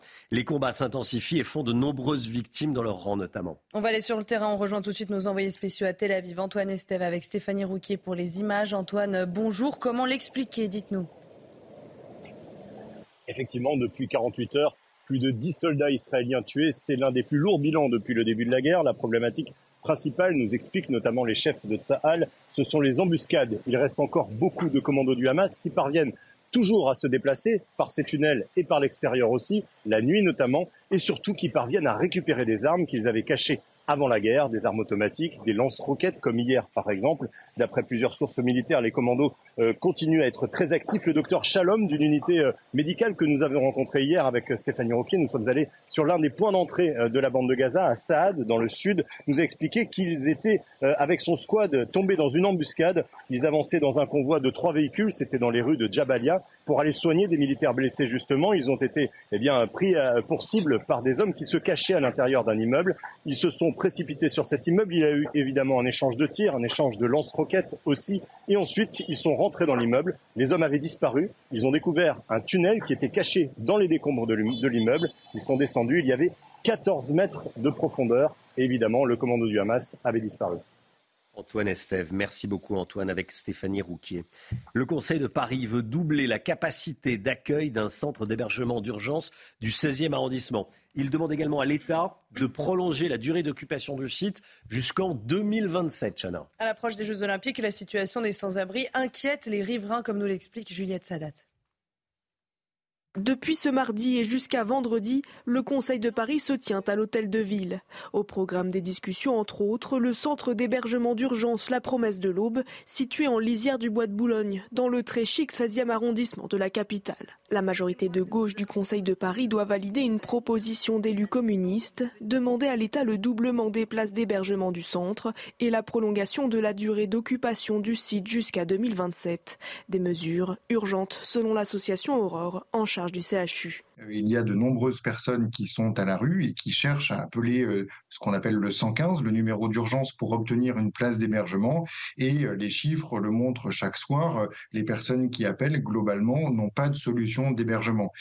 Actuellement, 200 personnes résident dans ce centre ouvert en 2016. À l'époque, 40 000 riverains s'étaient opposés à son ouverture en signant une pétition. Si tous les matins il y a 20 poubelles qui sont au coin de la rue et où les corbeaux viennent euh, de façon constante. De l'autre côté, il y a la cour de récréation des enfants. L'approche des Jeux Olympiques 2024 relance les inquiétudes face au phénomène des sans-abri. En janvier dernier, des bénévoles de la mairie ont recensé 3000 personnes sans solution d'hébergement dans la capitale. 400 enfants scolarisés à Paris dormiraient actuellement dans la rue. C'est News 7h10. Restez bien avec nous dans un instant. On sera en direct avec Mickaël Dos Santos depuis Rennes, la collégienne de 12 ans qui est allée euh, à l'école avec un couteau euh, et qui a menacé sa, professeure, a été hospitalisée dans la nuit. Les toutes dernières informations avec Mickaël. À tout de suite. C'est News, il est 7h13. Merci d'être avec nous. On va partir dans un instant à Rennes. Collégienne, euh, la petite fille, la jeune fille de 12 ans qui a menacé sa professeure d'anglais avec un, couteau a été hospitalisée ces dernières heures. On va retrouver notre envoyé spécial dans un instant. Tout d'abord, le point info avec Chana Lousteau. Réunion en cascade depuis l'adoption de la motion de rejet du projet de loi immigration. Elisabeth Borne reçoit à nouveau les ténors des Républicains aujourd'hui à Matignon à 8h30. Bruno Retailleau, Éric Ciotti et Olivier Marlex. La Première ministre tente de négocier avec la droite en vue de la commission mixte paritaire prévue lundi à 17h. Joe Biden visé par une enquête en destitution par le Congrès américain. Les conservateurs accusent le président d'avoir usé de son influence lorsqu'il était vice-président de Barack Obama dans les affaires controversées de son fils Hunter à l'étranger. Des accusations jugées complètement infondées par les démocrates. La procédure n'a quasiment aucune chance d'aboutir, mais elle pourrait entacher la candidature de Joe Biden l'année prochaine. Et puis le Paris Saint-Germain qualifié de justesse en huitième de finale de Ligue des Champions. Après une phase de poule difficile, les Parisiens finissent deuxième de leur groupe. Hier soir, le PSG s'est contenté du match nul face à Dortmund qui jouait à domicile. Les Allemands ont ouvert le score, mais grâce au petit prodige Warren Zaïre Emery, les Parisiens ont rapidement égalisé. Une rencontre que vous avez pu suivre sur Canal+. La collégienne de 12 ans qui a menacé sa professeure d'anglais avec un couteau a donc été hospitalisée cette nuit. Un examen psychiatrique a conclu que la mineure était dangereuse pour elle-même et que son état nécessitait des soins en milieu euh, spécialisé. Ce matin, on en sait plus sur le profil de, cette élève. Euh, élève de 5e, elle est l'aînée d'une fratrie de quatre enfants, famille d'origine mongole, athée, sans religion donc, inconnue des services de police. Elle ne présentait aucun signe de radicalisation. On rejoint tout de suite Michael Dos Santos avec Raphaël Lazreg.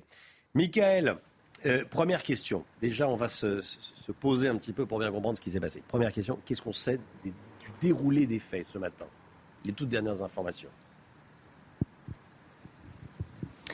La scène s'est euh, déroulée euh, hier hein, aux alentours de 9h30 dans ce collège de Rennes des euh, Hautes-Ourmes. La professeure d'anglais diffuse un film pédagogique. Elle constate qu'une élève est agitée. Elle lève le doigt. Elle décide alors, l'enseignante, de s'asseoir à ses côtés. C'est à ce moment-là hein, que l'élève chuchote une phrase à la professeure d'anglais. Je vous propose d'écouter le procureur de Rennes. Après euh, l'audition qui a pu être faite de cette professeure, cet élève euh, s'est confié à elle euh, dans les termes que je vous indique pour être tout à fait précis. L'élève lui aurait dit à ce moment-là, à voix basse, Je suis folle aujourd'hui. J'ai envie de tuer quelqu'un aujourd'hui. J'ai envie de tuer les élèves qui ne m'aiment pas et la personne qui est en face de moi. Ça s'est passé à Arras et je vais faire pareil. Après cet euh, échange entre euh, l'enseignante et l'élève, euh, l'élève lui montre un couteau de cuisine, une lame de 17 cm. La professeure décide alors de faire évacuer la salle. Elle se retrouve face à face avec l'élève qui la menace. L'enseignante s'enfuit vers le couloir, se barricade dans une autre salle de classe où avait lieu un cours d'espagnol. L'élève sera finalement neutralisé par deux membres du personnel éducatif elle avait quand même des, antécédents qui interpellent, c'est le moins qu'on puisse dire. Oui, ces antécédents ont été euh, évoqués hier hein, lors de la conférence de presse du euh, procureur de euh, Rennes. au printemps dernier, hein, cet élève avait été exclu d'un précédent collège pour des troubles du comportement, le port d'un couteau en janvier dernier, mais aussi des insultes et des menaces à l'encontre d'un enseignant.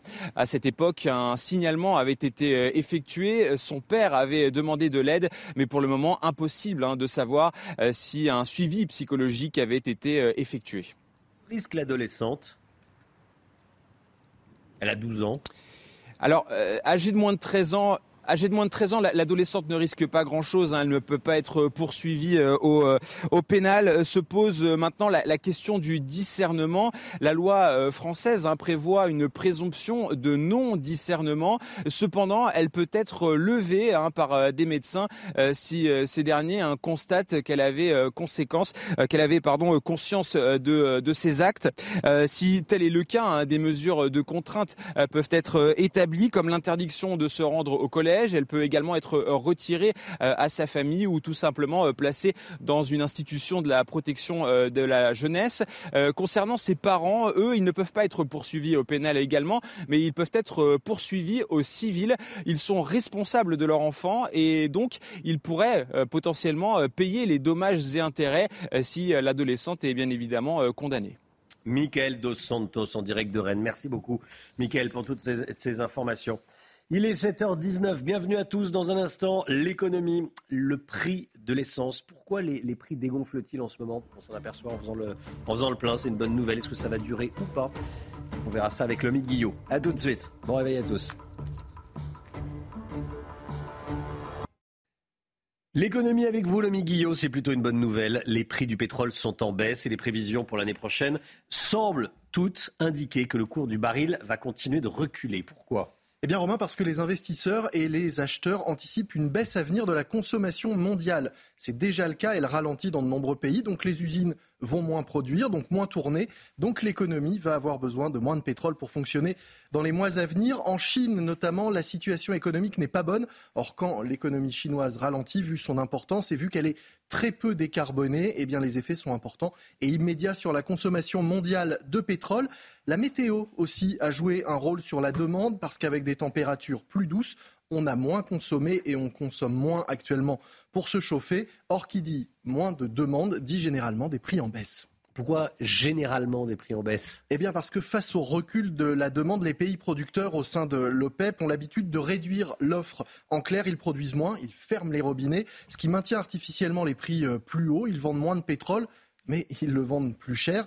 Sauf que, cette technique, eh bien, elle a ses limites, d'autant que de plus en plus de pays accélèrent hein, leur décarbonation, leur transformation écologique en cherchant à se passer de, pétrole. Résultat, s'ils ne veulent pas totalement se priver de débouchés, eh les pays producteurs sont tout de même obligés de maintenir un certain niveau de production et de faire attention à ne pas trop faire grimper les prix, sinon les acheteurs pourraient encore plus et encore plus vite se détourner du pétrole.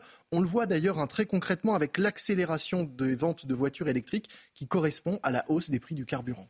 Il faut s'attendre à quoi dans les prochains mois? Ça, c'est important, le mic. Eh bien, le prix du baril de Brent était hier juste au-dessus des 70 dollars. C'est un, cours bas, un, un, cours relativement bas qu'il n'avait pas atteint depuis juin dernier. Conséquence, les prix à la pompe sont eux aussi orientés à la baisse. Ça, vous avez dû le constater en allant faire votre plein. Moins 3,5% sur un mois. Ah, il est évidemment difficile de savoir ce qui va se passer en, 2024. On peut dire que dans les six premiers mois de l'année, les prix du pétrole devraient rester relativement bas parce que tous les économistes prévoient une croissance faible, voire nulle en début d'année partout dans le monde. En revanche, la demande pourrait reprendre à l'été prochain avec un redémarrage de l'économie, même si ça semble incertain. Les pays producteurs eux, tablent sur une hausse de 2 à 4 de la demande de pétrole dans le monde. Certains sont plus optimistes ou pessimistes. Hein. Dans ces prévisions, la banque Saxo Bank et ses euh, prévisionnistes ont établi un scénario pour 2024 avec un prix du baril de pétrole à 150 dollars en fin d'année. On peut espérer quand même que c'est de la science-fiction. On espère, oui, on verra. Merci beaucoup, le mec Guillaume. Il est 7h25. Dans un instant, la météo Alexandra Blanc va tout d'abord partir à la montagne, voir comment ça se passe à la montagne. C'est tout de suite. Retrouvez votre programme avec Photobox. Photobox, de nouvelles aventures nous attendent.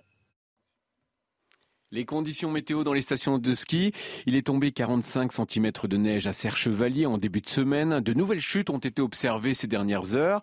Attention au risque élevé d'avalanche. Une neige humide à Courchevel où quatre pistes sont déjà ouvertes. Les températures étaient faiblement positives et parfois proches du zéro en haut et en bas du domaine. La neige continue de tomber sur une bonne partie du relief alpin. Enfin, un risque élevé d'avalanche également à la Clusa en raison des récentes chutes de neige importantes et d'une relative douceur. La qualité de la neige est douce à Val Thorens. C'était votre programme Avec Photobox. Photobox, de nouvelles aventures nous attendent. Le temps, Alexandra Blanc. Avec Groupe Verlaine, rénovation globale avec aide de l'État pour améliorer la performance énergétique de votre logement. Groupeverlaine.com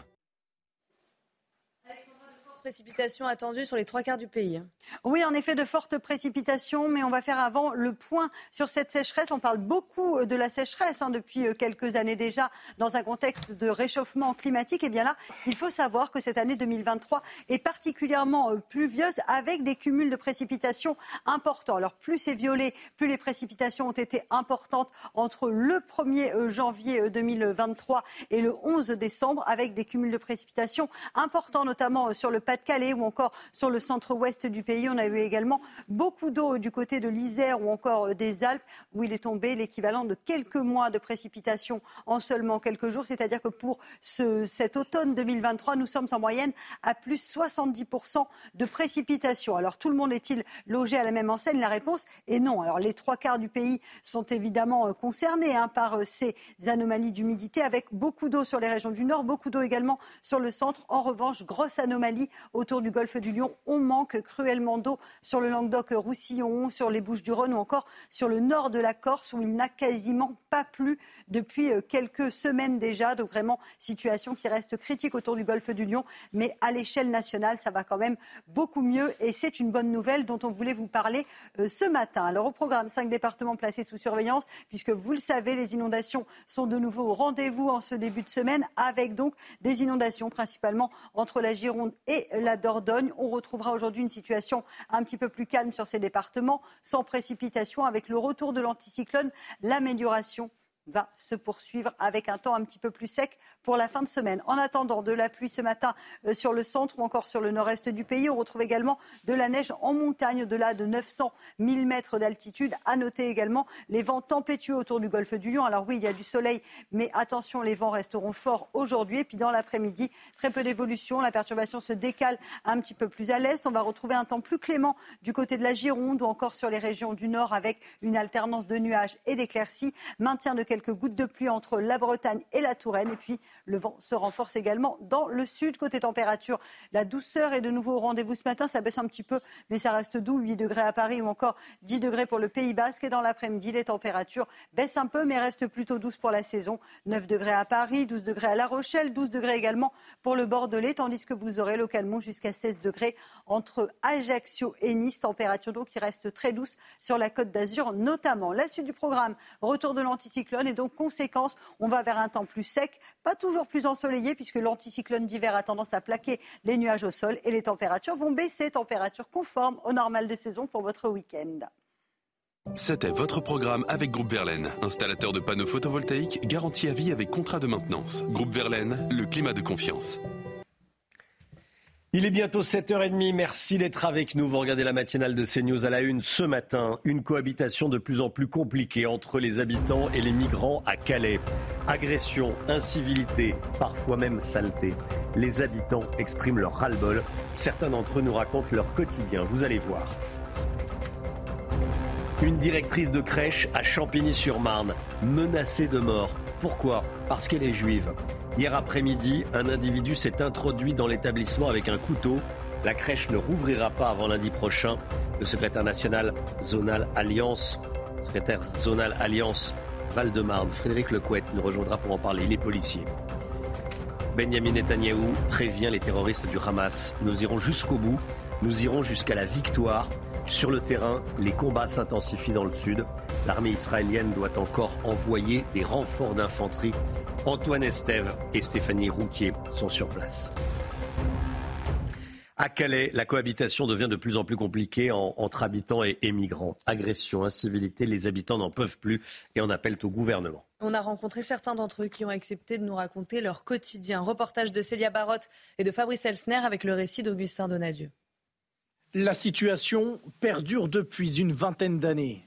Des centaines de migrants qui évoluent chaque jour dans la ville de Calais au milieu d'habitants désœuvrés. Il roule à vélo à droite à gauche, il prend les vélos de la ville, tout est esquinté. Ils m'ont cambriolé tout dans ma voiture, j'étais garé juste ici, ils m'ont ouvert, ils ont tout volé. Quand on a eu le malheur d'aller les arrêter pour leur dire que c'était mes affaires qui m'appartenaient, ils ont sorti des couteaux et tout. Euh, la nuit, on entend des bruits. Alors, soit c'est à côté, en plus, il y a des maisons qui sont vides. ils sont, les trois quarts du temps, c'est squatté. Francis et Carole habitent ici depuis deux ans. Vous voyez, chaque semaine, je ramasse mes déchets. Ils doivent composer avec une vue depuis leur fenêtre sur des toilettes et des détritus devant leur domicile. Ils passent, mais ils sont pas propres. Moi, c'est ce que je reproche. Les associations, je veux bien qu'ils leur donnent à manger, mais qu'ils leur font respecter euh, bah, euh, la, propreté de la France, quoi. Les Calaisiens que nous avons rencontrés se sentent délaissés par l'État. Même sentiment du côté de la municipalité, alors même que le projet de loi immigration est au cœur du débat politique. On n'a jamais été euh, capable euh, de euh, réunir les maires que nous sommes pour nous interroger. J'ai demandé à être reçu par l'Assemblée nationale. Je n'ai pas de nouvelles. J'ai demandé à être reçu par le Sénat. Je n'ai pas de nouvelles. Pour être entendu, la maire de Calais a envoyé une lettre aux parlementaires de la commission mixte paritaire qui doivent trouver un compromis sur le projet de loi immigration. Tiens, la France doit-elle sortir de la Cour européenne des, droits de l'homme? Je vous pose la question ce matin parce que la CEDH et le Conseil d'État d'ailleurs demande à la France d'accepter le retour d'un Ouzbek considéré comme radicalisé, considéré par la police, par le renseignement français comme dangereux et que nous avons expulsé à la, mi-novembre. Alors la France doit-elle avoir la main à 100% sur les entrées sur notre territoire Est-ce que la France doit pouvoir décider, est-ce que Paris doit pouvoir décider de qui il fait rentrer ou pas sur le territoire Vous flashez le QR code et vous enregistrez une vidéo dans laquelle vous donnez votre avis. Les vidéos, on va les entendre juste après ce, ce journal, dans, dans quelques minutes. Benjamin Netanyahou s'est dit déterminé à aller jusqu'au bout, jusqu'à la victoire et ce en dépit des pressions internationales concernant les victimes civiles palestiniennes. Chana. Israël a annoncé hier le décès de 115 soldats de Tsahal depuis le début des combats terrestres et dans la bande de Gaza. Le Hamas recense 18 600 morts. Écoutez le Premier ministre israélien. Je veux dire de la manière la plus claire possible ce que je viens de dire au commandant sur le terrain. Nous continuerons jusqu'au bout. Cela ne fait aucun doute. Je le dis dans la douleur, mais aussi sous la pression internationale. Rien ne nous arrêtera. Nous irons jusqu'au bout, jusqu'à la victoire, rien de moins. Le pape François, le pape François ne souhaite pas être inhumé au Vatican comme le veut la tradition. C'est vers la basilique Sainte-Marie-Majeure de Rome que son choix se tourne. Oui, il dit euh, ressentir un grand lien avec cet édifice où reposent déjà sept papes. Écoutez-le. Oui, et comme je l'ai toujours promis à la Vierge Marie, le lieu est prêt. Je veux être enterré à Santa Maria Maggiore. Oh, vraiment? Oui, parce que c'est ma grande dévotion. On y va toujours avant un voyage. Et avant, j'y allais déjà quand je venais. J'y allais toujours le dimanche matin quand j'étais à Rome. J'y suis allé pendant un moment. Il y a un lien très fort. Voilà, à 87 ans, le pape François qui a également confié avoir préparé son enterrement et simplifié le rite des obsèques des papes, particulièrement long. C'est vraiment un, pape qui, euh, j'allais dire, fait, fait pas comme les, autres, qui fait pas comme les, les précédents papes. Tiens, Paul Sugy, vous êtes déjà là. Bonjour Paul. Bonjour Romain. Je suis sûr que vous avez un avis sur la question. Oui, alors en fait, c'est vraiment une démarche d'humilité euh, de la part du, pape. C'est vraiment la façon dont il l'inscrit, simplicité, humilité. Il l'avait fait aussi en voulant pas avoir les mêmes appartements pontificaux euh, que les papes précédents. Bon, c'est pas toujours simple parce que la logistique au Vatican, on peut pas faire forcément ce qu'on veut même quand on est le pape. Mais euh, là, voilà, c'est un, choix effectivement de rupture, mais un choix de simplicité, d'humilité qui en fait dit bien aussi toute la personnalité du pape François qui a pas du tout envie d'avoir des fanfreluches et des grelots partout. Bah, c'est le pape des pauvres, c'est le pape des sans grades. Pardon? Du dépouillement. Du dépouillement. Voilà, on se souvient quand il allait s'acheter ses lunettes dans un petit euh, Fiat. Là, voilà. C'est le pape simple, entre guillemets. En tout cas, c'est voilà. Merci, euh, merci Paul. On va vous retrouver dans, un instant. Restez bien sur CNews. Euh, on sera dans un instant en direct avec Frédéric Lecointe. Il est secrétaire zonal Alliance Val-de-Marne. Il est policier. On va revenir sur cette attaque antisémite contre une crèche à Champigny-sur-Marne. C'est en banlieue parisienne. A tout de suite. Restez bien avec nous. 7h38, la France doit-elle sortir de la Cour européenne des droits de l'homme? Je vous pose la question ce matin au sujet de l'affaire de cet Ouzbek que nous avons expulsé, que la CEDH, comme le Conseil d'État, nous demande de récupérer en France. Quel est votre avis? Quel est votre point de vue? La France doit-elle reprendre la main hein, sur, les, sur les expulsions? Écoutez vos réponses. C'est tout simplement scandaleux d'être obligé de reprendre un potentiel criminel, un potentiel terroriste il faut maintenant reprendre notre souveraineté et arrêter de se cacher derrière l'état de droit. Nos politiques se cachent derrière et se cherchent des excuses à chaque meurtre, à chaque, à chaque fois qu'il y a un acte terroriste. Il y en a marre. Il n'est même pas pensable que la France ne puisse pas décider elle-même de qui elle veut recevoir. Il faut absolument sortir de tous ces traités qui nous lient les mains, qui nous empêchent de faire ce qu'on veut. On doit être maître chez soi et je pense que un pays indépendant doit pouvoir faire ce qu'il veut avec les gens indésirables chez lui. Et donc, tout ça, c'est à revoir de A à Z. Il y en a marre avec euh, la Cour européenne qui nous dicte nos, lois. Il faut sortir de là. Et Darmanin, a raison. Euh, les gens qui sont dangereux, il faut les virer. Quand on en est à un tel niveau d'absurdité, il faut évidemment sortir de la CEDH et arrêter avec tous ces contre-pouvoirs qui nous empêchent de lutter efficacement contre le terrorisme islamiste ainsi que des agressions de plus en plus violentes. Les OQTF ne sont plus expulsés, etc., etc. Le seul recours que les Français ont, suite à toutes ces décisions mortifères, maintenant, c'est le référendum. Nous vous en supplions, proposer un référendum pour sortir de cette impasse. voilà, est-ce qu'il faut un référendum sur l'immigration? Est-ce qu'il faut un référendum sur ces questions de, de d'expulsion? En tout cas, euh, il faut un serrage de vis, ça c'est certain, c'est ce qui ressort de, ce qui est, de, ces, euh, de, de, ces petites vidéos et de, de vos avis. Il y, a la question des OQTF. Je ne sais pas si vous avez écouté Gérald Darmanin euh, hier soir. C'est vrai qu'il y a chez Pascal Pro à, 20h dans l'heure des pros, il y a la question des OQTF qui sont très très peu, qui sont très, très peu appliquées. À quoi ça sert de, de, de procéder à des OQTF, d'établir des OQTF Il n'y a que 10% des OQTF qui sont, qui sont appliqués. Ça, c'est un, un vrai problème. On est avec Frédéric Lecointe, qui est policier, secrétaire zonal Alliance Val-de-Marne. Merci Frédéric Lecointe d'être en direct avec nous. Bonjour. Bonjour. On va parler de ce qui s'est passé dans une crèche de Champigny-sur-Marne, une attaque antisémite contre une crèche à Champigny. Euh, l'agresseur avait un couteau avec une lame de 15 cm. Euh, c'est une crèche avec des enfants de la communauté juive. Euh, qu'est-ce que vous savez de ce qui s'est passé? Racontez-nous. Écoutez, c'est très simple. Les faits sont les suivants. Mmh. Mardi 12 décembre, aux alentours de 15h30, un homme est parvenu à pénétrer effectivement au sein de cette crèche, donc crèche laïque, accueillant des enfants de confession juive, située à Champigny-sur-Marne. Manifestement, il a réussi à, échapper à la vigilance du personnel de cette crèche, s'est introduit directement au niveau du bureau de la directrice, qui se trouvait seul. Cet homme, qui est susceptible d'être âgé de 35 à 40 ans, inconnu de la directrice, a immédiatement brandi un couteau d'une quinzaine de centimètres et la menacer euh, en employant des termes antisémites, comme vous l'avez précisé, et également en la menaçant avec des termes à caractère sexuel. La victime, particulièrement choquée, qu'à par chance n'a pas été blessée, puisque le mis en cause a quitté les lieux extrêmement rapidement, et euh, la chance également, c'est qu'il n'a pas croisé les enfants en bas âge qui se situaient au sein de cette crèche, qui était a priori euh, confinée avec le personnel de l'établissement.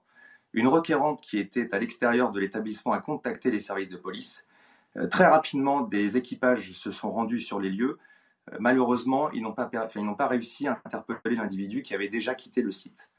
Euh, le parquet de Créteil, eu égard aux faits extrêmement sensibles et d'une extrême gravité, ont confié l'enquête au service de police judiciaire du Val-de-Marne et les enquêtes sont en cours afin de pouvoir identifier ce mis en cause. Comment est-ce qu'il a pu rentrer? Il n'y a pas de, de sécurité. Ça qui m'étonne dans une, une crèche, normalement, euh, il y, a, y, a de la, y a de la sécurité. Il faut sonner avant d'entrer.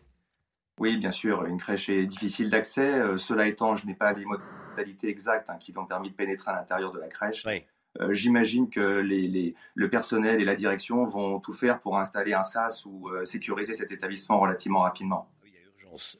quel est le profil de l'individu? Vous avez eu une idée? Âge Type alors, comme je vous disais, l'individu est âgé d'environ 35-40 ans. Euh, la directrice a, fourni une description euh, de cette personne. Euh, compte tenu des faits et, de la sensibilité de l'enquête, bah, écoutez, c'est l'enquête qui est menée par les services de judiciaire de Créteil qui vont déterminer un petit peu le profil de cet individu. Je ne vais pas trop en dire à ce stade. la police est intervenue rapidement, pas assez pour, pour l'arrêter, mais les établissements de la communauté juive sont particulièrement surveillés en ce moment. Quelles sont les, consignes alors, les lieux de culte sont particulièrement surveillés sur le département, évidemment. Euh, cela étant, il est impossible de mettre euh, un véhicule de police, notamment là sur cette école, mmh. euh, crèche, pardon, un crèche qui, je le rappelle, est une crèche laïque. Merci beaucoup. Merci Frédéric Lecoent d'avoir été en direct avec nous ce matin dans, la matinale de CNews. Merci à vous. Bonne journée à vous. Tout le point info à présent avec Chanel Housteau. On en sait plus sur la collégienne de 12 ans qui a menacé sa professeure d'anglais avec un couteau à Rennes. Cette élève de 5e est l'aînée d'une fratrie de 4 enfants. Sa famille est d'origine mongole, athée et inconnue des services de police. Elle ne présentait aucun signe de radicalisation. Elle avait déjà été exclue de son ancien établissement, notamment pour s'être présentée avec un couteau dans son sac en janvier dernier. Hier soir, elle a été hospitalisée en milieu spécialisé après un examen psychiatrique. Réunion des dirigeants européens aujourd'hui à Bruxelles. Il va être question de l'adhésion de l'Ukraine à l'Union européenne, mais aussi d'une nouvelle aide de 50 milliards d'euros pour Kiev. Emmanuel Macron sera présent. Hier, la Commission européenne a débloqué 10 milliards d'euros pour la Hongrie pour tenter de convaincre Viktor Orban de lever son veto. Interdire le téléphone portable de l'école primaire jusqu'au lycée. C'est la proposition faite par le gouvernement espagnol. L'objectif est de réduire l'impact négatif de l'usage excessif des smartphones chez les adolescents. Alors beaucoup de parents d'élèves sont pour cette interdiction ou au moins pour une régulation plus stricte de l'usage des téléphones portables à l'école. C'est bonne ou, euh, ou, mauvaise idée? Qu'est-ce que vous en pensez autour de la table? Très bonne idée. Une bonne idée? Ah. Non, très bonne idée. Très bonne idée. Les enfants sont toute la journée sur leur portable, des fois 7-8 heures de connexion, donc c'est une très très bonne idée. Le MIC. Dans certaines réunions aussi, je pense qu'il faudrait l'interdire, mais pour l'école en France, normalement, c'est déjà. J'ajouterais pendant certaines émissions de télévision aussi, il faudrait les, les, les, interdire. Il y a des messages qui passent.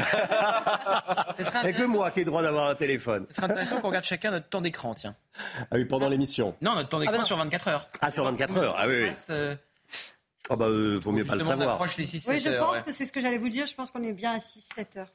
Bon, la France, championne du monde des impôts. On vient de remonter sur la première marche du podium mondial en matière d'impôts. On était champion d'Europe, on est redevenu champion du monde. Combien paye-t-on exactement d'impôts Le Mic Guillaume. Eh bien, Romain, selon les, les calculs des économistes de l'OCDE, 46,1% du PIB français, l'ensemble de la richesse produite en France, part dans les prélèvements obligatoires, les impôts et les taxes. C'est un chiffre qui est en hausse, hein, puisqu'en 2021, les impôts ne pesaient, si on peut dire, que 45,2% du PIB. Cette augmentation, eh bien, elle nous fait tout simplement euh, passer euh, devant le Danemark, qui était jusqu'à présent le pays le plus taxé du monde. Au Danemark, les impôts sur le revenu ont baissé de 5 points. Ça lui permet, lui, euh, de reculer jusqu'à la septième place. En haut du classement, donc de ce, ce classement dont on se serait bien, cette première place dont on se serait bien passé, derrière la France, on trouve la Norvège, l'Autriche, la Finlande, puis l'Italie. Et puis, à l'autre bout du classement, les pays avec les impôts les plus faibles sont le Mexique, la Colombie, la Turquie ou encore l'Irlande. Bon, 46%, ça vient d'où On parle de quoi exactement? Eh bien, la, grande partie en, France vient des cotisations de sécurité sociale, 32% contre 25% en moyenne dans les pays de l'OCDE. Ensuite, c'est l'impôt sur le revenu que ne paye, on, le rappelle, qu'un euh, foyer sur deux, qui représente 21% de la totalité des prélèvements. Puis en troisième place, c'est toutes les taxes sur la consommation, en tête évidemment la TVA, mais également les taxes sur euh, le carburant, les cigarettes ou encore l'alcool. Et à quoi servent tous ces impôts et toutes ces taxes c'est vrai que quand on parle d'impôts, souvent euh, on dit bah oui, il faut bien payer euh, les routes, il faut bien payer euh, l'école, la police. Mais sauf qu'on oublie de dire que la majorité des impôts et des taxes financent en réalité la sécurité sociale, c'est-à-dire essentiellement les retraites. 25% du PIB part dans la sécurité sociale, dans le financement de la sécurité sociale, qui verse chaque année 470 milliards d'euros de, prestations. À titre de comparaison, le budget de l'éducation nationale, c'est 63 milliards. 63 milliards pour l'éducation, 470 milliards pour la sécurité sociale. Alors, on a souvent l'impression que la santé, c'est gratuit, hein, c'est ce qu'on entend. On oublie qu'on paye tous, tous les jours, pour cela, et qu'on paye même beaucoup, mais aussi pour les retraites, hein, puisque dans notre système, ce sont les actifs qui payent pour les retraités et puis évidemment pour la politique sociale et familiale, avec à nouveau des aides généreuses, généreuses mais qui nous coûtent une fortune, bien plus bien plus que dans les autres pays. On a souvent dit que la France avait l'un des meilleurs systèmes de protection sociale au monde. On sait aujourd'hui que c'est surtout le plus cher. Mhm. Merci beaucoup, merci beaucoup Lomic. Bruno Retailleau, Éric Ciotti, Olivier Marlex. Est-ce que euh, les Républicains ne sont pas en train de revenir au centre du jeu? Est-ce qu'ils ne vont pas sortir gagnants de cette séquence euh, projet de loi immigration? On va voir ça avec vous, Paul Sugy, dans, un instant. Restez bien sur CNews, à tout de suite. La politique avec vous, Paul Sugy. La droite, et notamment les républicains, la droite est désormais en position de force pour négocier le contenu de la future loi sur l'immigration. Mais plus généralement, vous avez le sentiment que c'est désormais elle qui dicte l'agenda politique du gouvernement. Ça, c'est très intéressant, Paul. Oui, alors effectivement, pour la loi immigration, c'est clair. Elle est en position de force pour négocier. Et a priori, c'est le texte qui a été euh, défini par le Sénat et donc par une majorité de sénateurs de droite euh, qui va servir de support pour la commission mixte paritaire. Bruno Le Maire, dans les colonnes du Figaro, a appelé encore à choisir ce texte euh, pour support des négociations. Mais il ne s'agit pas seulement d'immigration. lorsque, par exemple, Gabriel Attal annonce une expérimentation sur l'uniforme scolaire à grande échelle à partir de la rentrée 2024 et reprend une mesure que porte la droite, d'ailleurs aussi l'extrême droite, depuis des années. Euh, lorsque Bruno Le Maire annonce la semaine dernière de nouvelles mesures de simplification pour les entreprises, il parle directement à la droite et il va euh, piocher dans un thème qui est porté par la droite depuis là aussi encore des années. on voit aussi dans la façon dont l'héritage même d'Emmanuel Macron se dispute. Édouard Philippe, qui est le principal prétendant au titre, muscle son discours sur sa droite. Il a encore franchi un tabou en parlant euh, de racisme anti-blanc, ce qui est un terme que la droite essaye d'installer dans le débat politique. On voit bien donc désormais que c'est la droite qui dicte alors les idées, mais finalement même peut-être la musique de fond euh, qui anime euh, la vie politique aujourd'hui. Edouard Philippe qui veut lutter contre l'immigration du fait accompli également. Hein. Donc la droite, elle est en meilleure forme qu'il n'y paraît. Bah oui, et puis elle savoure aussi avec triomphe euh, son, son, moment parce que il faut bien euh, dire que euh, il y a encore quelques années, on ne l'aurait pas vu là dans l'avenir. Les commentateurs politiques avaient enterré les républicains, d'ailleurs tout comme les socialistes en, en 2017, et puis depuis, on peut pas dire que le parti ait fait preuve d'une forme olympique. Il n'est passé en dessous des 10% aux élections européennes ainsi qu'aux dernières élections présidentielles et législatives, et il aurait été tentant de croire qu'il ne serait plus cantonné qu'à un rôle de figurant dans le théâtre politique. Aujourd'hui, sa position de force d'appoint pour la majorité à l'Assemblée nationale avait euh, jusqu'ici divisé le parti. On l'a vu sur les retraites, c'était plutôt finalement un, drame pour les républicains. Là, c'est leur force. Simplement, ça leur confère une responsabilité. Ils sont au fond le dernier rempart qui permet de fixer aussi des limites euh, aux, différentes politiques d'Emmanuel Macron.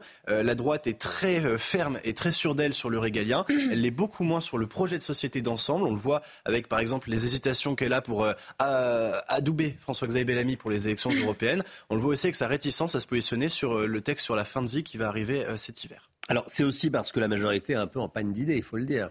Bah un peu oui. En fait, on peut voir le macronisme au fond comme une espèce de longue respiration qui a été portée à ses origines par un puissant souffle initial. C'est le projet de révolution d'Emmanuel Macron euh, qui avait euh, ce trait de génie-là de dire bon, on pioche les bonnes idées d'où qu'elles viennent, de droite, de gauche.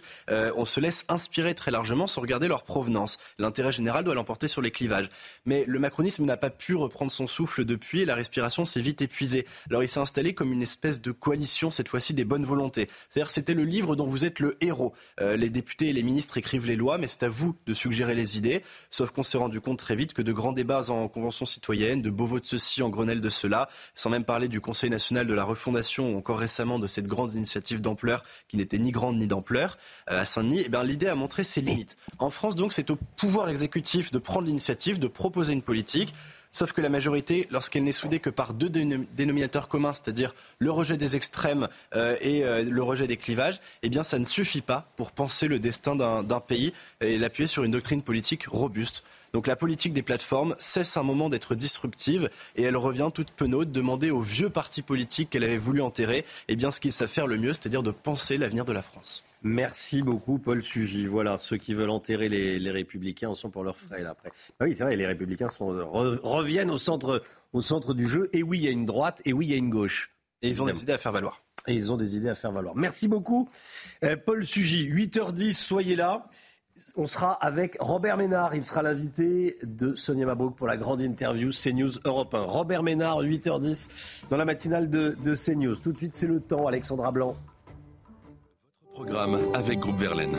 Rénovation globale avec aide de l'État pour améliorer la performance énergétique de votre logement. Groupeverlaine.com La météo avec vous, Alexandra, et des inondations en Gironde. Oui, regardez, on prend la direction de la Gironde, un petit peu plus au sud de Bordeaux, où des inondations sont bel et bien au rendez-vous depuis euh, quelques jours déjà. Il est tombé l'équivalent d'un mois de précipitations en seulement euh, quelques jours. C'est-à-dire qu'entre lundi et mercredi, on a eu localement 150 mm de précipitations. Et donc, conséquence, les cours d'eau débordent. Vous le voyez sur ces images.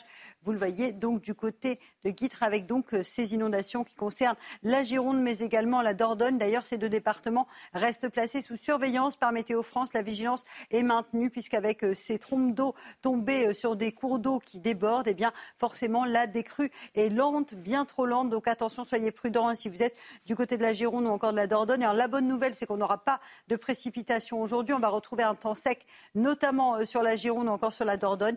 Mais vous le savez, l'eau a beaucoup de mal à s'évacuer. L'évacuation des eaux, ça prend beaucoup de temps. Alors au programme aujourd'hui, un temps très mitigé avec beaucoup d'averses entre le centre et le nord-est du pays. On également de la neige en montagne au pied des Pyrénées, sur le Massif central ou encore sur les Alpes. La limite plus neige s'abaisse un petit peu. Elle est à, à peu près à 900 000 mètres aujourd'hui. On attend beaucoup de neige au-delà de 1600 mètres sur les Alpes du Nord. Et puis à noter un ciel parfaitement dégagé autour du golfe du Lion, mais au prix d'un vent très fort, vent tempétueux actuellement euh, sur le Roussillon. Dans l'après-midi, très peu d'évolution. La perturbation se décale en direction des régions de l'Est. Toujours quelques averses entre le Massif central, le Lyonnais, la Bourgogne, le Doubs ou encore le Jura. On retrouvera également une nouvelle perturbation qui va arriver euh, par la Bretagne, mais ce sera une perturbation très peu active en raison du retour de l'anticyclone. On aura quelques orages du côté de la Corse et le vent qui va se renforcer sur le Roussillon. De bonnes rafales de vent, hein, de l'ordre de 110 km par heure. Ça va décoiffer dans le sud. Les températures, températures qui baissent un petit peu ce matin, mais qui restent globalement assez douces pour la saison. 3 degrés pour le Puy-en-Velay, 4 degrés à Rodez ou encore 10 degrés pour le Pays Basque. Et dans l'après-midi, les températures restent douces, même si elles baissent un petit peu quand même par rapport au jour précédent. On reste 1 à 2 degrés au-dessus des normales de saison cet après-midi avec 16 degrés en moyenne du côté de la Corse. Vous aurez localement 16 degrés à Nice, 9 degrés à Dijon ou encore à Paris et localement jusqu'à 14 degrés pour le Pays Basque. La minimale, ce sera pour nos amis du Puy-en-Velay avec seulement 5 degrés. Sud du programme, un temps sec et ensoleillé sur le sud, sur le nord, on va conserver quand même un temps nuageux puisque l'anticyclone, vous le savez, d'hiver a tendance à plaquer les nuages au sol. Mistral en Méditerranée vendredi et samedi. Et avec un flux de nord, qu'est-ce qui se passe? Les températures rebaissent, température donc un petit peu plus hivernale prévue pour ce week-end. C'était votre programme avec Groupe Verlaine, installateur de panneaux photovoltaïques garantie à vie avec contrat de maintenance. Groupe Verlaine, le climat de confiance. Il est bientôt 8 heures. Vous regardez la matinale de CNews à la une ce matin. Cette question, faut-il que la France reprenne la main à 100% sur ses expulsions? Je vous pose la question ce matin puisque la Cour européenne des droits de l'homme, comme le Conseil d'État d'ailleurs, nous demande de faire revenir en France un Ouzbek considéré comme dangereux et radicalisé. Et il a été expulsé à la, mi-novembre. On va en parler dans un instant. La collégienne rennaise qui a menacé sa professeure avec un couteau a été hospitalisée cette nuit. Elle était déjà allée en cours armée dans un autre établissement dont elle avait été exclue. Michael Dos Santos en direct de Rennes pour CNews. A tout de suite, Michael. Et puis Benjamin Netanyahou prévient les terroristes du Hamas. Nous irons jusqu'au bout, nous irons jusqu'à la victoire. Sur le terrain, les combats s'intensifient dans le sud. L'armée israélienne doit encore envoyer des renforts d'infanterie. Antoine Estève et Stéphanie Rouquier sont sur place à Tel Aviv. A tout de suite, Antoine. Faut-il sortir de la Cour européenne des droits de l'homme? On se pose la question ce matin parce que le Conseil d'État demande le retour en France d'un Ouzbek radicalisé. Gérald Darmanin l'avait expulsé le 15 novembre dernier sans prendre en compte la, prendre en compte la décision de la CEDH. Estimant que sa vie est en danger dans son pays d'origine, la CEDH avait pris une mesure pour empêcher euh, son expulsion. Mais hier soir, dans l'heure des pros sur CNews, le ministre de l'Intérieur a assuré qu'il allait tout faire pour que cet homme euh, de 39 ans, considéré comme très dangereux, ne puisse pas revenir. Les explications de Godéric Bay et Maxime Leguet. C'est un nouvel accrochage entre le gouvernement et le Conseil d'État. La haute juridiction administrative demande à la France de faire revenir sur le territoire un Ouzbek expulsé dans son pays d'origine. L'individu en question est un homme âgé de 39 ans, soupçonné de proximité avec la mouvance djihadiste. Son dossier pénal est vide, mais les renseignements français ont précisé qu'il est radicalisé et très dangereux. En avril 2021, il est visé par une interdiction administrative du territoire. Il n'est finalement expulsé que deux ans et demi plus tard, le 15 novembre dernier. Pourtant, la Cour européenne des droits de l'homme s'y est opposée, déclarant que sa vie est en danger dans son pays d'origine, un avis partagé par le Conseil d'État, mais contesté par Gérald Darmanin. La CEDH ne m'empêche pas d'expulser cette personne. Elle considère que j'aurais pas dû le faire, mais c'est pas suspensif, donc je l'ai fait. Comme je l'ai fait pour d'autres personnes. Pas ma question Non, mais moi je vous dis, la CEDH ne m'empêche pas de le faire. et en revanche, le Conseil. La différence, le Conseil. Non, mais, non, mais Monsieur Pro, la différence. non, mais qu'est-ce qui se passe? Si on renégocie la CEDH, c'est des années et des années et des années. L'urgence, c'est maintenant. Je rappelle que le tueur d'Arras n'avait pas de casier judiciaire. Mm. Donc j'ai le droit de protéger les Français et j'ai pris cette décision, mon âme et conscience, de renvoyer dans son pays quelqu'un qui, certes, n'a pas de casier judiciaire, mais qui est radicalisé. Avec cette décision d'expulsion, la France devra s'acquitter d'une amende de 3 000 euros auprès de l'individu ouzbek renvoyé. Voilà, la France doit-elle avoir la main à 100% sur les entrées sur notre territoire? Je vous pose la question ce matin, vous flashez le QR code qui va apparaître à l'écran, voilà. Et euh, vous enregistrez des, vidéos avec votre avis. Hein. on en a entendu à, 7h40, on en entendra à nouveau à, 8h30. C'est important, vous savez comment ça fonctionne. C'est très simple. Hein. Vous flashez, c'est-à-dire que vous, photographiez en clair le, ce QR code et puis ensuite c'est automatique. À Rennes, la collégienne de 12 ans qui a menacé sa professeure d'anglais avec un couteau a été hospitalisée. Un examen psychiatrique a conclu que la mineure était dangereuse pour elle-même et que son état de santé psychiatrique nécessitait des soins en milieu, en milieu spécialisé. Ce matin, on n'en sait plus sur son profil, Chana. Oui, cet élève de 5e est l'aîné d'une fratrie euh, de quatre enfants. Sa famille est d'origine mongole, athée et inconnue des services de police. Elle ne présentait aucun signe de radicalisation. On va aller sur le terrain rejoindre notre envoyé spécial sur place, Michael Dos Santos, avec Raphaël Lazreg. Euh, Michael, elle avait quand même des antécédents qui interpellent. Bruxelles.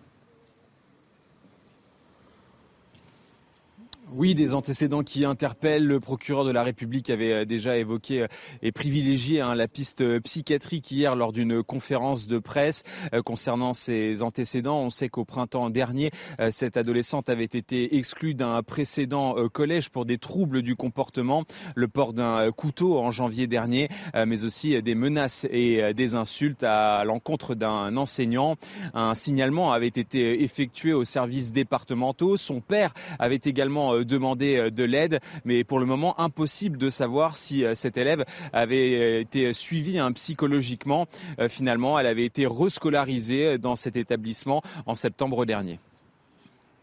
Merci beaucoup, Michael. Michael Dos Santos, en direct de Rennes pour CNews. Merci à vous.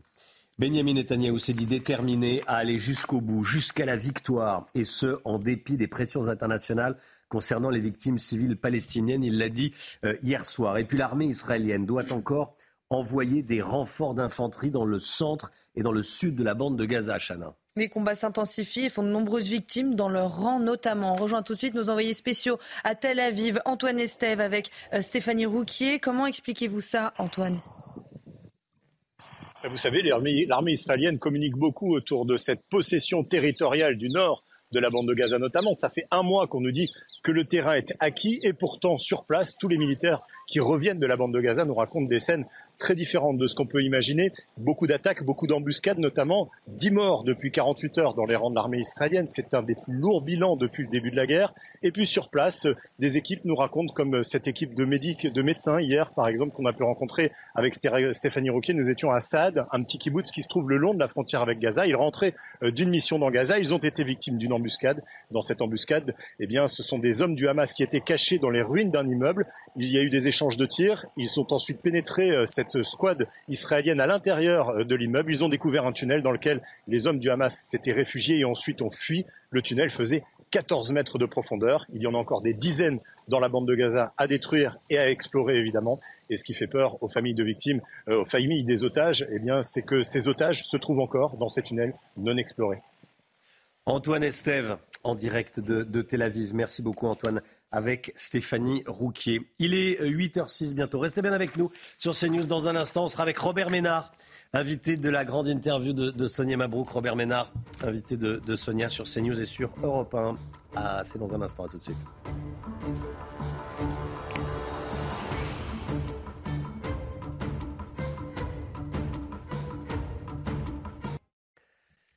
C'est News, il est 8h12. Bienvenue à tous, bienvenue dans la matinale. Tout de suite, c'est la grande interview. Sonia Mabrouk reçoit ce matin Robert Ménard, le maire de Béziers. Il sera question évidemment euh, du projet de loi immigration, des questions de, laïcité. La grande interview sur CNews et Europe 1. Tout de suite avec Sonia Mabrouk qui reçoit ce matin Robert Ménard.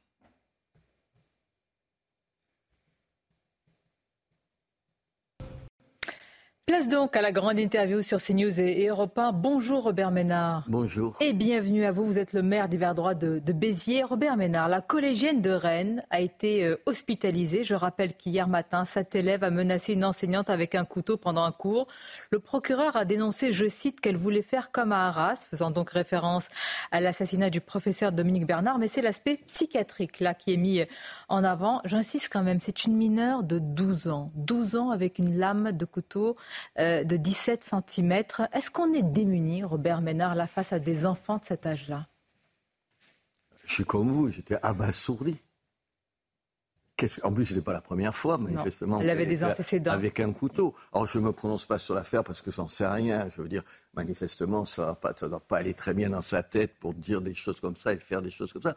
Mais c'est surtout, qu'est-ce que vous en faites de cette gamine? En plus, elle a moins de 13 ans. C'est-à-dire qu'il n'y a une réponse qu'éducative. Que des mesures éducatives. Alors, attendez, dans un certain nombre de cas, moins de 13 ans, bien sûr, il faut des mesures éducatives. Moi, je pense que tous les cas sont différents. Et je pense qu'on devrait laisser aux juges. Moi, je ne suis pas dans le genre à trouver que tous les juges sont laxistes. D'abord, ceux que je connais ne le sont pas, donc ils ne sont pas tous, c'est pas vrai, ça c'est des généralités qui finissent par être des, bêtises. Et, et je pense qu'on devrait laisser, chaque fois qu'il y a des gosses de moins de 13 ans, aux juges la possibilité de ne pas suivre la loi aujourd'hui qui vous oblige à n'apporter une réponse qu'éducative. Dans un certain nombre de cas, je ne parle pas d'elle, je ne sais pas. Bien sûr, s'il y a discernement. voilà. Et voilà. Et puis il y a un certain nombre de cas. Enfin, vous, vous avez vu euh, euh, les, le policier à le policier à, Nice, ils, ils, avaient quoi, 12, 13 ans, un certain nombre. Policier euh, réserviste qui a été ouais, qui a été, oui, et ils ont tiré au mortier. Enfin, tu peux tuer quelqu'un quand même avec ça. Et qui s'est réfugié au commissariat. Voilà. Vous avez vu ça. Vous avez vu même les, les, les gamins qui ont été, qui ont en, gros vendu Samuel Paty, puisque c'était pour de l'argent et tout. Tu peux pas te dire face à ça qu'ils sont tous pareils. Moi, je pense que malheureusement, on est dans une société où, euh, vous le voyez, c'est une violence de plus en plus jeune, de plus en plus radicale. Pardon de le dire devant vous. Avant, c'était beaucoup de garçons, maintenant, c'est des garçons et des filles. Et, pareil, là, c'est pour les moins de 13 ans. Mais même euh, le principe de minorité qui, fait que vous coupez la, peine en deux systématiquement entre 16 ans et 13 ans. Dans un certain nombre de cas, il ne faudrait pas. Alors, certains pointent la responsabilité des parents. Là, euh, le ministre de l'Intérieur, ici même hier sur CNews, dit que cette famille d'origine mongole n'avait pas de, problème, il n'y avait pas de radicalisation euh, religieuse et elle n'était même pas connue, dit-il, des services de police. Mais quand même, est-ce qu'on pointe une responsabilité dans l'éducation et, Où est-ce que, où est-ce que, où est-ce que ça ne va pas Je ne sais pas, madame. Je ne sais pas. Il y a des familles où tu vois tout va à volo et tu te dis, tu les retrouves dans la rue. Moi, je vois, tu les retrouves dans la rue, ils font toutes les conneries du monde. Moi, je les appelle, vous savez, dans les rappels à l'ordre où je leur fais une morale. Enfin, les pires viennent jamais parce que la leçon de morale, ils n'en ont rien à faire. Les parents n'ont rien à faire. Et, le projet de loi d'Aurore Berger, enfin l'idée d'Aurore Berger, je trouve que c'est pas si mal pour sur les parents défaillants. Défaillants. Mais ensuite, il y a des familles, euh, euh, il y a des familles qui sont non seulement dépassées, mais certaines complices. Ben, moi, je le vois dans certains quartiers de Béziers, le trafic de drogue, ça, ça nourrit pas, si j'ose dire, et ça donne pas de l'argent que de l'argent de poche. C'est intéressant. Vous avez la même analyse que la maire de Romans-sur-Isère, qui parle pour certains d'un modèle économique familial. Mais bien sûr. Mm. Mais attendez, vous rigolez, ça fait vivre une partie de ces familles-là. Tout le monde le sait. Euh, le, problème, c'est comment on répond ça. Moi, et en plus, les réponses qu'on nous propose, par exemple, le maire que je suis a la possibilité de virer des logements sociaux. Les, les familles en question. Mais attendez, madame, ça, c'est ce qui a écrit. Le mettre en œuvre, mais enfin, attendez, c'est dingue compliqué, on n'y arrive même pas à le faire. Ça veut dire qu'il y a un certain nombre d'annonces. Moi, je trouve que c'est bien ce qu'elle a dit, Aurore Berger, vous voyez, donc je ne vais pas la critiquer et tout. Je dis qu'il y a des réponses. Mais maintenant, comment concrètement on va le faire? Ah, C'est-à-dire qu'il y a les grandes déclarations, fermeté, affichée, euh, choc d'autorité si on peut dire, mais sur le terrain, vous qui l'éprouvez en tant que maire, vous dites qu'il y a une montagne, de normes et de Je vous donne un exemple. On vous dit, il faut qu'il soit condamné, mais il faut qu'il soit condamné définitivement. En plus, vous savez, le le temps qu'il faut entre le moment où se passe quelque chose. Moi, je pense à des cas dans ma tête, exactement, des gens qu'il aurait fallu virer tout de suite pour leur dire, pour que les voisins comprennent un truc tout simple.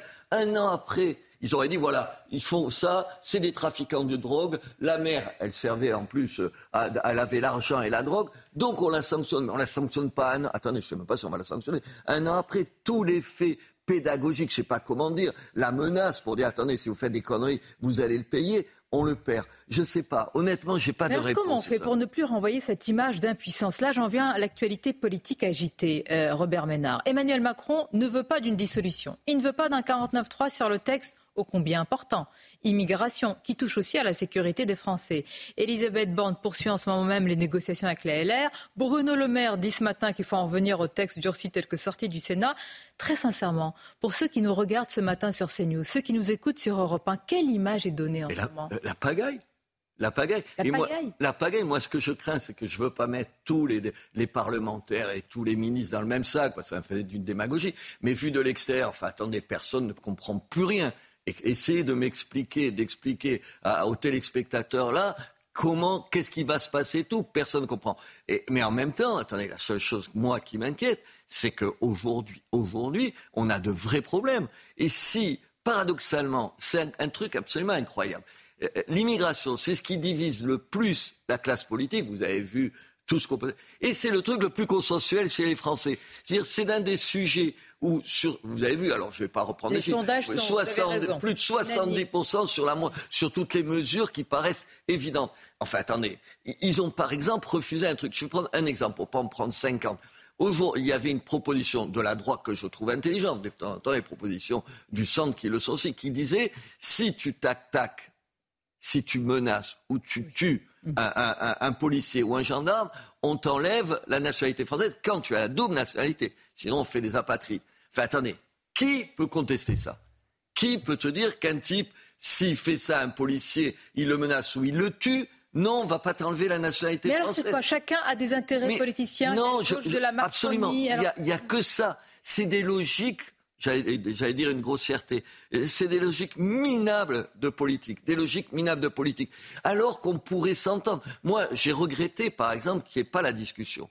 Je pense que c'est un tort qu'il n'y ait pas la discussion pendant 15 jours. Parce que ce texte, il est ce qu'il est, il y a plein de choses qui Mais manquent de dans quel ce texte. on parle, Robert Attends, non, le texte qui est, non, alors je dis le texte c'est le est texte sorti. sorti du Sénat ou Non, le le texte sorti sur, détricoté du par la Sénat. commission des lois Le texte sorti du Sénat, moi, il m'allait très bien. Le texte détri, détro- détri- enfin, bref, Détricoté. détricoté, Oui. je vais y arriver, euh, par, la, par, par la commission, beaucoup moins bien. Mais je pense qu'il fallait quand même partir de ça. Moi, je suis d'un pragmatisme total.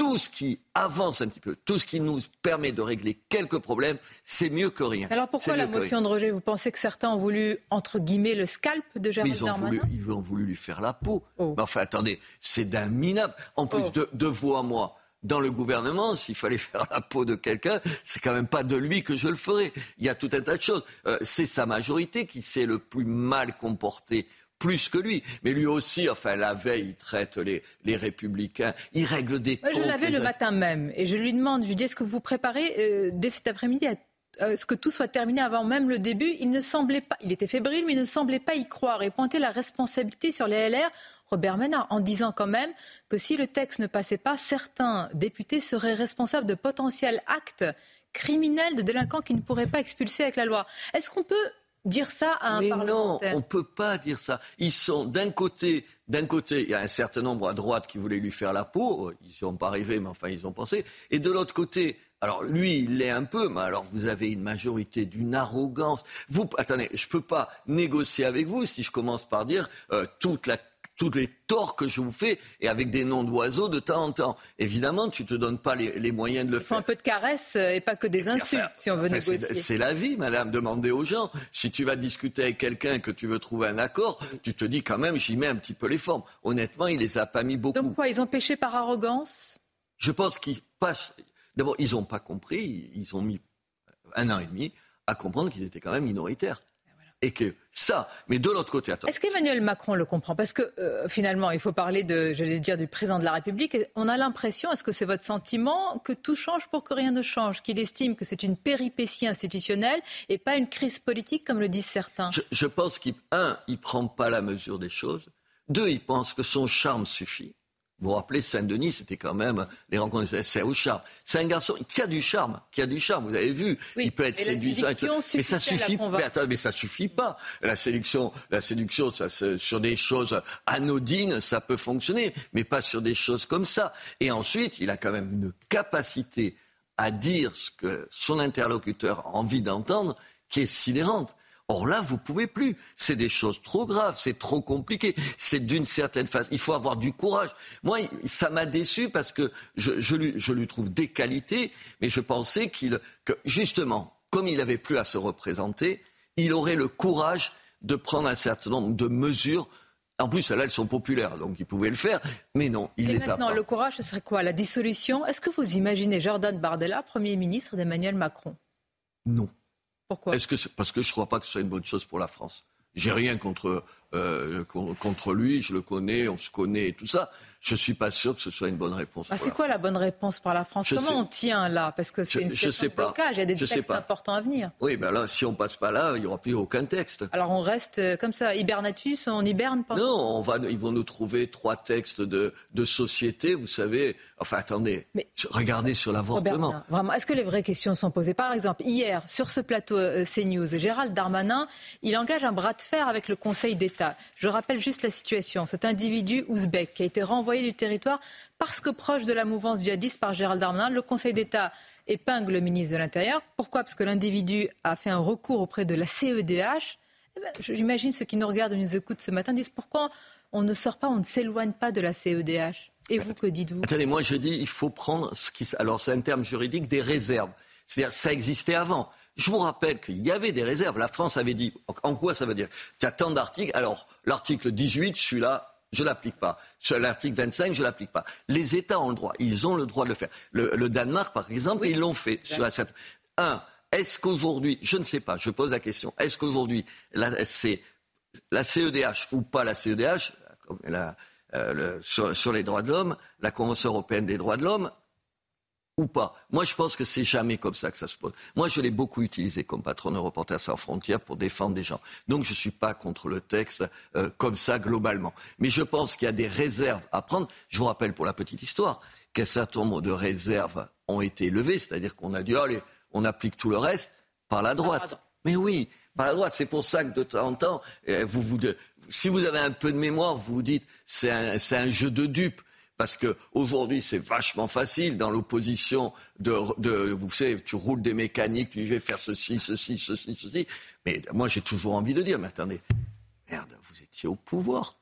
Pourquoi la situation Mais pourquoi vous l'avez pas fait On peut poser la même question au ministre de l'Intérieur qui dit ce texte est d'une urgence folle, mais que pourquoi ne pas attendez, fait avant Mais c'est exact, c'est exactement ce que j'ai envie de lui dire. Moi, si je me retrouvais avec Gérald, Gérald Darmanin, j'ai dit mais attendez, d'abord, il, y a combien de temps vous êtes, vous êtes, ministre euh, Pourquoi, quand vous êtes arrivé là, vous ne pouviez pas prendre des mesures? Il n'y a jamais eu aussi peu d'expulsions de gens qui doivent être expulsés que la loi.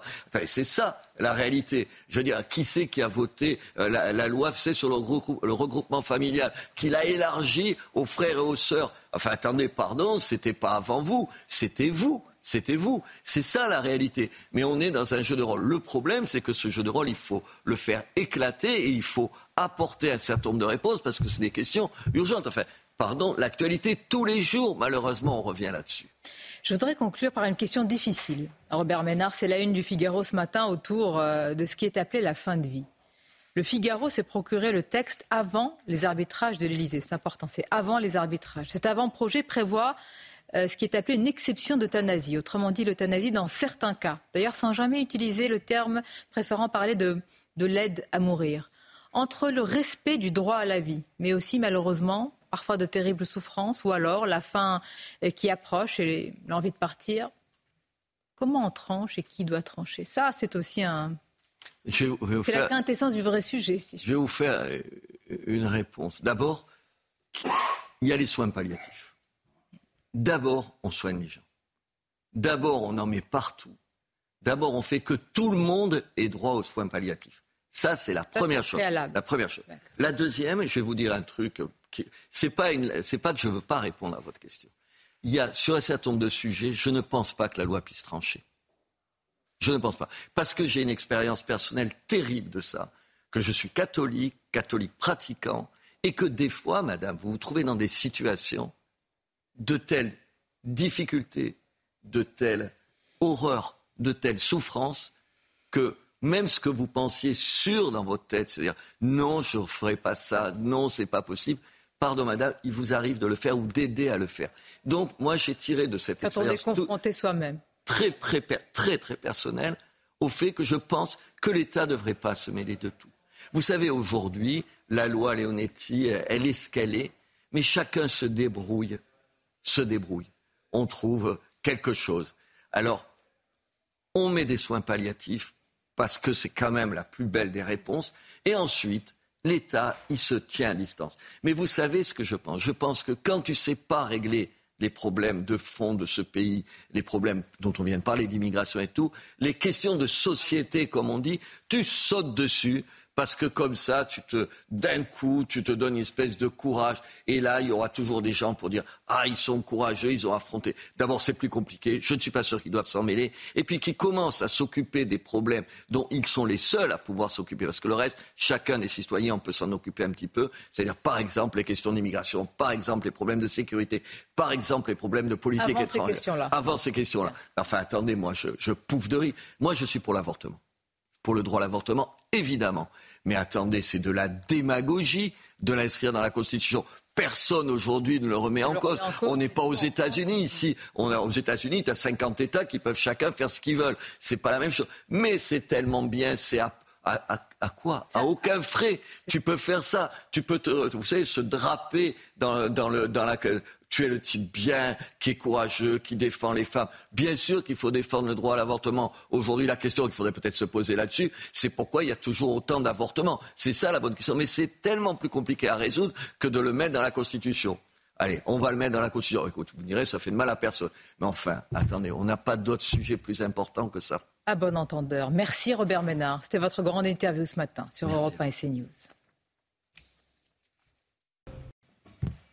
C'est News, il est 8h30. Merci à vous, Sonia Mabrouk, et à votre invité, Robert Ménard. Le plateau est là. Et oui, on est avec, on est avec. Chana Lousteau, on est avec euh, Gauthier Lebret, on accueille Joachim Le Floch Imad. Bonjour. Bonjour. Merci d'être avec nous. Essayiste, vous avez euh, signé une tribune très remarquée dans le, dans le Figaro sur les conséquences euh, de l'immigration sur le niveau scolaire. On va en parler, c'est passionnant. On est avec Alexandra Blanc, bien sûr, et le Guillot. Nouvelle réunion à Matignon à 8h30 ce matin. Bruno Retailleau, Éric Ciotti, Olivier Marlex, Elisabeth Borne reçoit les Républicains. Donc quel objectif Il sera évidemment question de préparer la CMP, la commission mixte paritaire, pour préparer le projet de loi immigration. Thomas Bonnet devant Matignon avec nous. À tout de suite Thomas. La collégienne rennaise qui a menacé sa professeure avec un couteau a été hospitalisée cette nuit. Elle était déjà allée en cours armée dans un autre établissement dont elle avait été exclue. On entendra le témoignage de deux élèves du collège de l'adolescente. Et puis, une directrice de crèche à Champigny-sur-Marne a été menacée de mort. Pourquoi? Parce qu'elle est juive. Hier après-midi, un individu s'est introduit dans l'établissement avec un couteau. La crèche ne rouvrira pas avant lundi prochain. Elisabeth Borne reçoit à nouveau les ténors des Républicains à, à 8h30 en ce moment même à Matignon. Bruno Retailleau, Éric Ciotti, Olivier Marlex, Thomas Bonnet est devant Matignon avec nous. Bonjour Thomas. La commission mixte paritaire approche. Cette réunion euh, pour la commission mixte paritaire est prévue lundi à 17h, mais là c'est une réunion pour préparer cette CMP qui est déjà arrivée à Matignon. Écoutez, Romain, on a vu arriver les représentants de la droite et à l'instant, euh, le ministre de l'Intérieur, vraisemblablement, qui euh, vient d'entrer dans la cour euh, de Matignon. Vous l'avez dit, la CMP ne démarre que lundi à 17h, mais les tractations, elles, elles ont déjà commencé. Pour le deuxième jour consécutif, Elisabeth Borne réunit ici à Matignon donc les ténors de la droite. Il faut dire que tout se joue avec eux. L'objectif, évidemment, c'est de trouver un compromis pour ce texte. Alors, selon une source bien informée, il y a encore trois points de blocage du côté du gouvernement par rapport au texte tel qu'il a été adopté par le Sénat. C'est la transformation de l'AME en AMU, la modification du code de la nationalité ou encore le durcissement euh, des conditions pour les prestations euh, sociales. Alors est-ce que la droite est prête à ces concessions? Eh bien, c'est tout l'enjeu des discussions qui se tiennent euh, ce matin. Alors parmi les scénarios également qu'on avançait hier dans l'exécutif, il y a celui d'un texte qui serait resserré simplement autour des mesures visant à permettre davantage d'expulsions. En clair, garder uniquement le volet fermeté du projet de loi immigration et puis renvoyer les autres mesures à des textes ultérieurs. Pour Elisabeth Il y a un autre euh, indicateur, c'est aussi de ménager sa majorité, dont son aile gauche, mais aussi les élus du Modem, qui ne seraient pas véritablement d'accord pour un texte qui serait trop à droite. Il faut donc composer avec toutes ces euh, données. Et puis, euh, évidemment, ce qui est plus important pour le gouvernement, finalement, c'est de sortir de cette séquence avec un texte, le contenu du texte presque, est presque secondaire.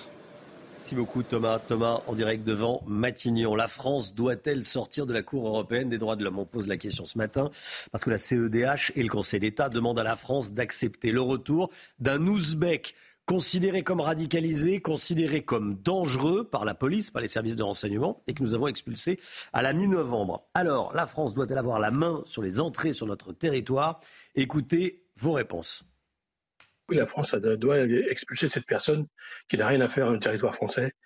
Si, à chaque fois il faut écouter les droits, les commissions des droits de l'homme et puis l'Europe, on n'en finira pas. Donc moi je suis tout à fait d'accord à ce que cette personne soit hors d'état de nuire en France.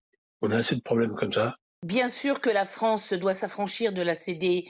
Euh, c'est une honte que nous n'ayons pas la souveraineté euh, de notre pays en matière euh, d'immigration, mais je pense aussi que la France doit s'affranchir vraiment à un point que les traités et les lois françaises doivent être supérieures aux traités et aux lois européennes. Il faut redonner à la France de sa superbe. Et il faut laisser la Cour européenne des droits de l'homme, mais ne pas la laisser nous dicter notre propre politique intérieure. Parce qu'on se demande, on se demande pour qui, euh, pour qui elle a été faite. Voilà. Est-ce qu'elle a été faite pour notre sécurité? Ou pour, euh, ou pour les autres. Parce que pour moi, la première des libertés, euh, c'est la sécurité. Il me semble évident qu'il faut que nous reprenions la main sur euh, les expulsions. Euh, vu le contexte euh, et les derniers attentats qu'on a eus en France, il faut qu'on puisse choisir qui doit partir. C'est pas parce que quelqu'un n'est pas fiché euh, ou n'a pas de casier plutôt, mais il peut être fiché. Donc il faut qu'on ait le choix de qui on fait partir et surtout qui on veut chez nous, qui on veut garder chez nous et comment on fait rentrer les gens. Voilà, il faut qu'on reprenne la main de manière générale. Voilà, vous avez euh, flashé le QR code, vous avez enregistré les, petites vidéos et on vous les diffuse. Euh, là, on vous les a diffusées. C'est intéressant, hein. à chaque fois c'est toujours très intéressant. Le monsieur qui dit il faut reprendre la main, euh, la France doit pouvoir décider de qui on peut faire rentrer, de qui on ne peut pas faire rentrer. Voilà, vous pouvez encore flasher et, enregistrer vos opinions, vos points de vue. On accueille Joachim Le Floch Imad. Bonjour. Bonjour et merci pour votre invitation. Vous êtes enseignant, vous êtes essayiste. On va parler d'immigration. On en parle beaucoup avec le projet de loi, bien sûr, sous un angle particulier, parce que vous avez euh, signé une tribune très remarquée dans le Figaro vendredi euh, dernier. J'en ai beaucoup parlé dans, dans la matinale. Vous parlez des conséquences de l'immigration. Elles sont multiples, les conséquences de l'immigration l'immigration en France. Et là, plus précisément, sur le niveau scolaire. Euh, dans les écoles, forcément. Alors, vous dites que ça fait baisser le, niveau scolaire. Expliquez-nous comment et pourquoi. Oui. Alors j'aimerais tout d'abord commencer par rappeler euh, le message que j'ai voulu faire passer euh, dans cette tribune, à savoir que pour expliquer la baisse du niveau scolaire, euh, le, facteur migratoire, si vous voulez, est un facteur aggravant, mais je n'ai pas dit que c'était un facteur suffisant. Alors évidemment qu'il y, a des tas de facteurs de la crise de l'école, de la baisse du niveau, on pourrait en parler des heures. Mais je pense que le, facteur euh, migratoire mérite euh, spécifiquement d'être pris en compte car il ne l'est pas suffisamment euh, dans le débat public, alors même qu'il occupe, selon moi, une importance prépondérante. Et c'est pas qu'en France d'ailleurs, on le voit. Dans, si on prend l'étude PISA dans sa globalité, on voit que dans 70% des pays, des pays évalués de l'OCDE, l'immigration fait pression à la baisse sur le niveau. Et c'est particulièrement saillant, je crois, dans des pays comme la Suède, comme la Finlande, comme l'Allemagne. Alors concernant le cas français, effectivement, on a des données euh, qui, je crois, sont, euh, sont assez nettes, à savoir par exemple qu'en mathématiques, les jeunes issus de l'immigration ont 2,4 fois plus de chances d'être dans les groupes euh, dits les, plus faibles.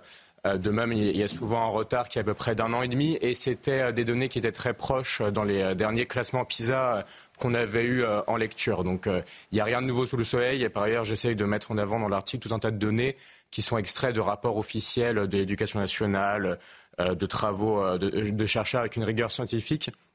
Mais c'est vrai, ce sont euh, des vérités, des chiffres qui sont. Mais il y a un tabou. Il y a un tabou, on en parle assez peu. D'ailleurs, si on veut régler le problème, il va falloir en parler parce qu'on ne peut pas régler un problème si on ne fait pas un constat précis. Les chiffres sont massifs. 40% hein. des moins de 4 ans en France sont immigrés ou d'origine immigrée, des moins de 4 ans. Donc donc forcément, on ne les accueille pas de la même manière que les autres. C'est même 41, 41,6%. J'ai vérifié le chiffre exact euh, puisque certains se sont indignés euh, sur euh, les réseaux sociaux pensant qu'on pouvait extrapoler, exacerber les chiffres, mais non, pas, du tout. Enfin, je crois que c'est une réalité qui est criante et surtout il y a une massification, disons, de, ces populations d'origine immigrée qui concentrent en plus souvent bah, des problèmes sociaux, socioculturels, c'est-à-dire une maîtrise moindre du langage, un environnement qui assez, assez fréquemment tire, tire les jeunes vers le bas. Et donc je pense que si on veut pouvoir apporter euh, les bons remèdes, comme vous dites, eh ben, il faut d'abord apporter les bons diagnostics. Au bout de combien de générations euh, ça s'estompe? Disons qu'à partir, à partir de la deuxième, à partir de la troisième génération, il y a moins de problèmes, mais je ne pense pas qu'il faille poser les choses ainsi. Pour moi, il faut surtout prendre en compte la spécificité et la nature des flux migratoires qu'on a en France, qui n'est pas, qui pas la même immigration qu'on a à Singapour, qu'on a dans d'autres pays de l'OCDE. Effectivement, c'est une immigration qui est un peu plus, bah, disons, disons une immigration qui est plus sous-qualifiée. Qui est moins diplômée euh, moins, ah oui, moins, avec une distance culturelle plus forte, pour reprendre l'expression de Didier Lesky, euh, qui est le, directeur euh, de l'OFI. Mhm. Donc des chocs culturels qui, je crois, s'exacerbent sur fond d'ethnicisation des rapports sociaux, de montée des violences, de montée des atteintes à la laïcité, plus 150% en un an. Tout ça, c'est pas évidemment que la faute de l'immigration, mais je pense que l'immigration a joué un rôle majeur qu'on doit pouvoir interroger. Alors, on entend beaucoup parler de diversité à, à l'école. Tous les parents qui ont des enfants au collège ou au, euh, ou, au lycée on a entendu parler. Ça veut dire mélanger les élèves en fonction de leur, leur origine géographique, de leur, de leur niveau. Ça, euh, sont pas les bons élèves qui font monter le niveau, mais c'est plutôt euh, les mauvais élèves qui font baisser le niveau. Oui, mais je crois qu'il y a une. C'est pas la bonne solution. Il y, a, une folie inclusiviste euh, qui, je crois, sévit dans l'éducation nationale depuis une quarantaine d'années. Et je pense que le, le, collège unique au milieu des années 70 a exacerber tout ça. Alors il faudrait essayer de, de, revenir, je pense, à des parcours plus différenciés, éventuellement euh, des possibilités d'orientation vers l'enseignement technique dès la quatrième. Euh, des classes de niveau, comme le fait Gabriel Attal, je pense que c'est pertinent et que peut-être qu'on gagnerait à élargir ça à, l'ensemble des matières et pas uniquement euh, aux français ou aux mathématiques. il, y aurait, il y aurait évidemment beaucoup d'autres solutions qu'on pourrait mettre sur la table. Je pense que, euh, je pense que le problème ne vient pas uniquement de là. Il y a aussi des enjeux de, de formation des professeurs, de rôle délétère de l'idéologie des sciences de l'éducation dans les INSPE, d'absence d'effectifs. les INSPE, c'est quoi? Euh, les INSPE, c'est les, les, euh, instituts où on forme euh, les professeurs, donc la formation mmh. initiale et continue, où il y a quand même cette idéologie voilà, qu'il faut que l'élève soit mis au centre du système, que c'est à lui d'être co-constructeur de son savoir. Et je pense que toute cette idéologie du socio-constructivisme qui nous vient des États-Unis a eu un rôle majeur dans l'effondrement de l'éducation nationale. Mmh. Une dernière question. Vous avez eu beaucoup de retours, positifs ou négatifs, sur votre tribune? Euh, oui, j'en ai eu beaucoup, d'autant que j'écris un livre en ce moment sur la crise de l'éducation. Donc ça, ça, fait des semaines que je rencontre des dizaines, des professeurs, des anciens ministres, etc. Et beaucoup m'ont dit en effet qu'ils euh, étaient plutôt d'accord euh, avec le fond du problème, avec ce que j'expliquais, mais qu'ils ne pouvaient pas le, dire publiquement. Et je pense que ça m'a rappelé la citation de Philippe Muret que vous avez peut-être à l'esprit. Les élites ne dérapent pas, elles sont la glace. Et je crois que c'est un peu à l'image, vous voyez, d'une culture de l'intimidation qui sévit d'une volonté de taire les problèmes, qui est en train de rendre le pays malade et qui nous empêche bah, d'avancer vers des solutions euh, concrètes. Bah, écoutez, vous êtes la preuve que sur CNews, en tout cas, on ne tait pas les problèmes, on parle des problèmes. Merci beaucoup, euh, merci, beaucoup d'être venu ce matin sur le plateau de la matinale de, de CNews, Joachim. Le floc IMAD. À Rennes, la collégienne de 12 ans qui a mené. On entend la petite musique de fin, mais c'est pas du tout la fin de la matinale. Je pense qu'il y a quelqu'un qui a appuyé sur le bouton. C'est pas, pas le bon. Ou qui veut partir en week-end. À Rennes, la collégienne de 12 ans qui a menacé sa professeure d'anglais avec un couteau a été hospitalisée.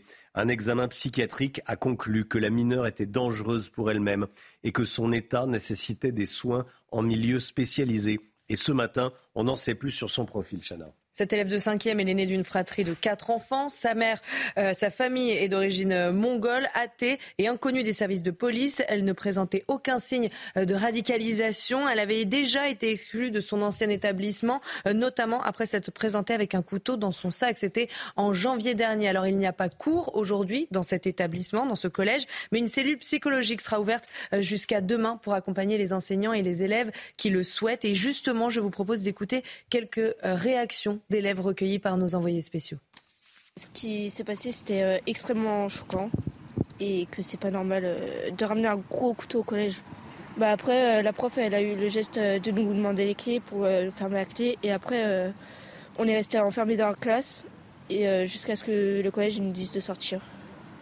Et moi, j'étais en permanence et puis à un moment la permanence, j'entends des cris de à l'aide, venez vite, tout ça.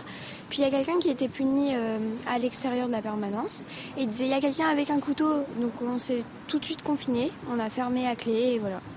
J'ai parlé avec elle pendant une journée parce qu'elle était toute seule et je pensais pas que c'était elle. Donc euh, après je me suis mise à pleurer parce que c'était choquant quoi. Bah il y avait des enfants qui ne l'aimaient pas Donc euh, après, euh, elle, elle allait vers personne. Elle avait tout le temps sa capuche. Voilà la collégienne hospitalisée, témoignage recueilli par Michael Dos Santos. On ne parle pas de tous les sondages, mais celui-là me semble intéressant. Je voulais qu'on y revienne et on y revient ce matin. Selon cette enquête, Ipsos Le Point, Gabriel Attal devient la personnalité politique préférée des Français. Gabriel Attal, il devance l'ancien Premier ministre Édouard Philippe.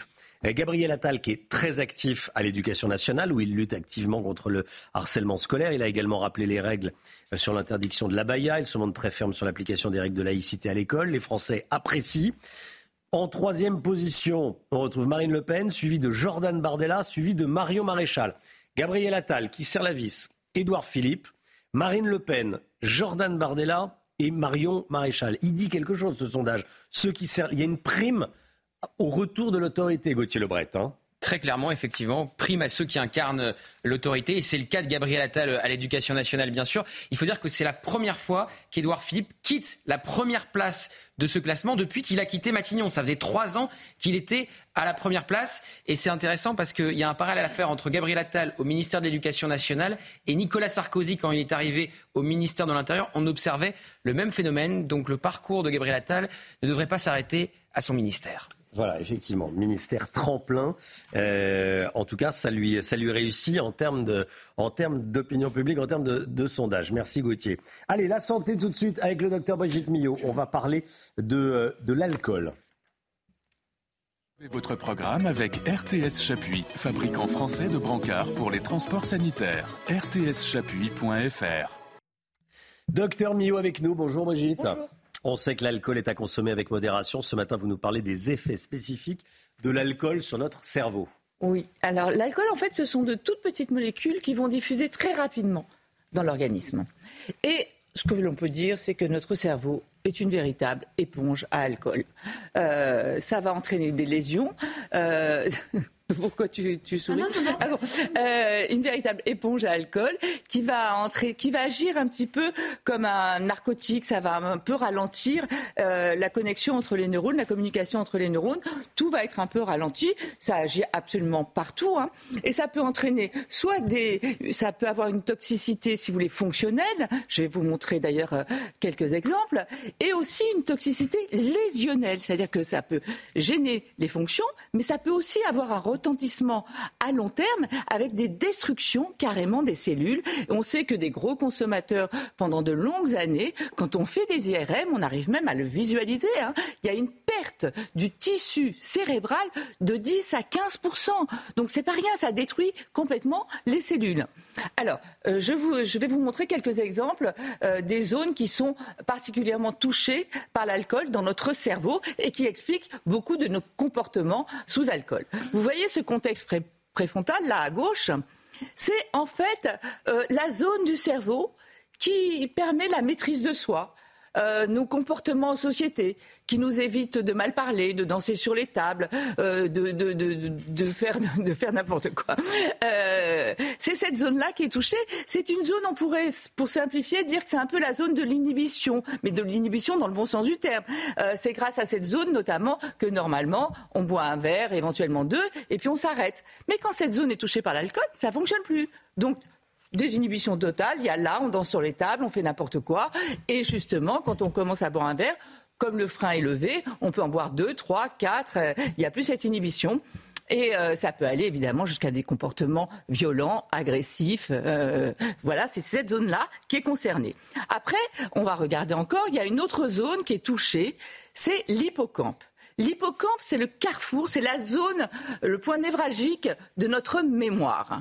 Et on le sait, quelqu'un qui a trop bu peut avoir des blackouts totaux. Parfois, on ne se rappelle plus du tout de ce qu'on a fait euh, pendant la soirée, voire pendant la journée si on boit la, boit la journée. Donc, c'est cette zone-là qui, une fois imbibée, explique ces pertes de mémoire. Et comme je le disais tout à l'heure, ça peut être à court terme, mais après, avec des consommations chroniques, ça peut être aussi des pertes de mémoire à long terme.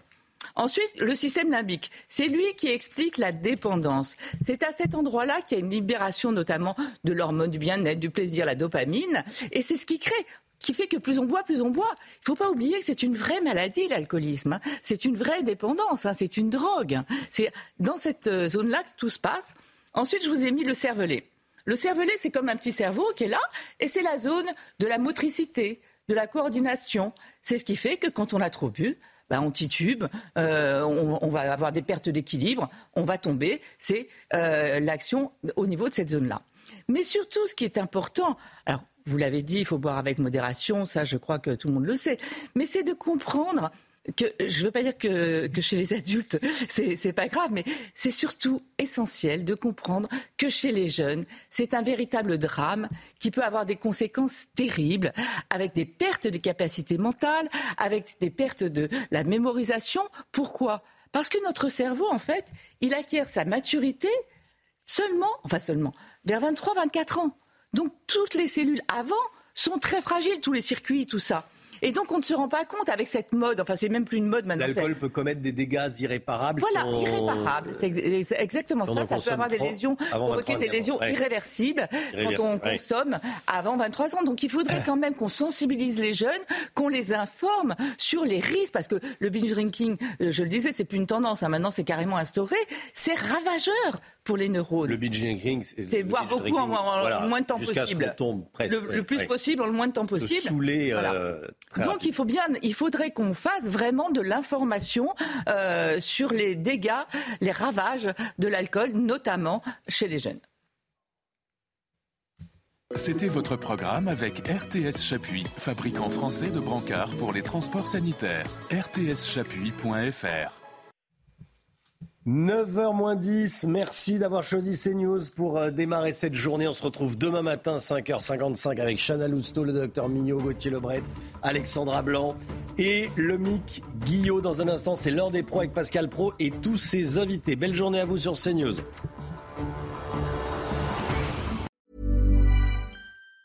Hi, I'm Daniel, founder of Pretty Litter. Did you know cats tend to hide symptoms of sickness and pain? I learned this the hard way after losing my cat, Gingy. So I created Pretty Litter, a health monitoring litter that helps detect early signs of illness by changing colors, saving you money and potentially your cat's life. Pretty Litter is veterinarian developed, and it's the easiest way to keep tabs on your fur baby's health right at home. Go to prettylitter.com and use code ACAST for 20% off your first order and a free cat toy. Terms and conditions apply. See site for details.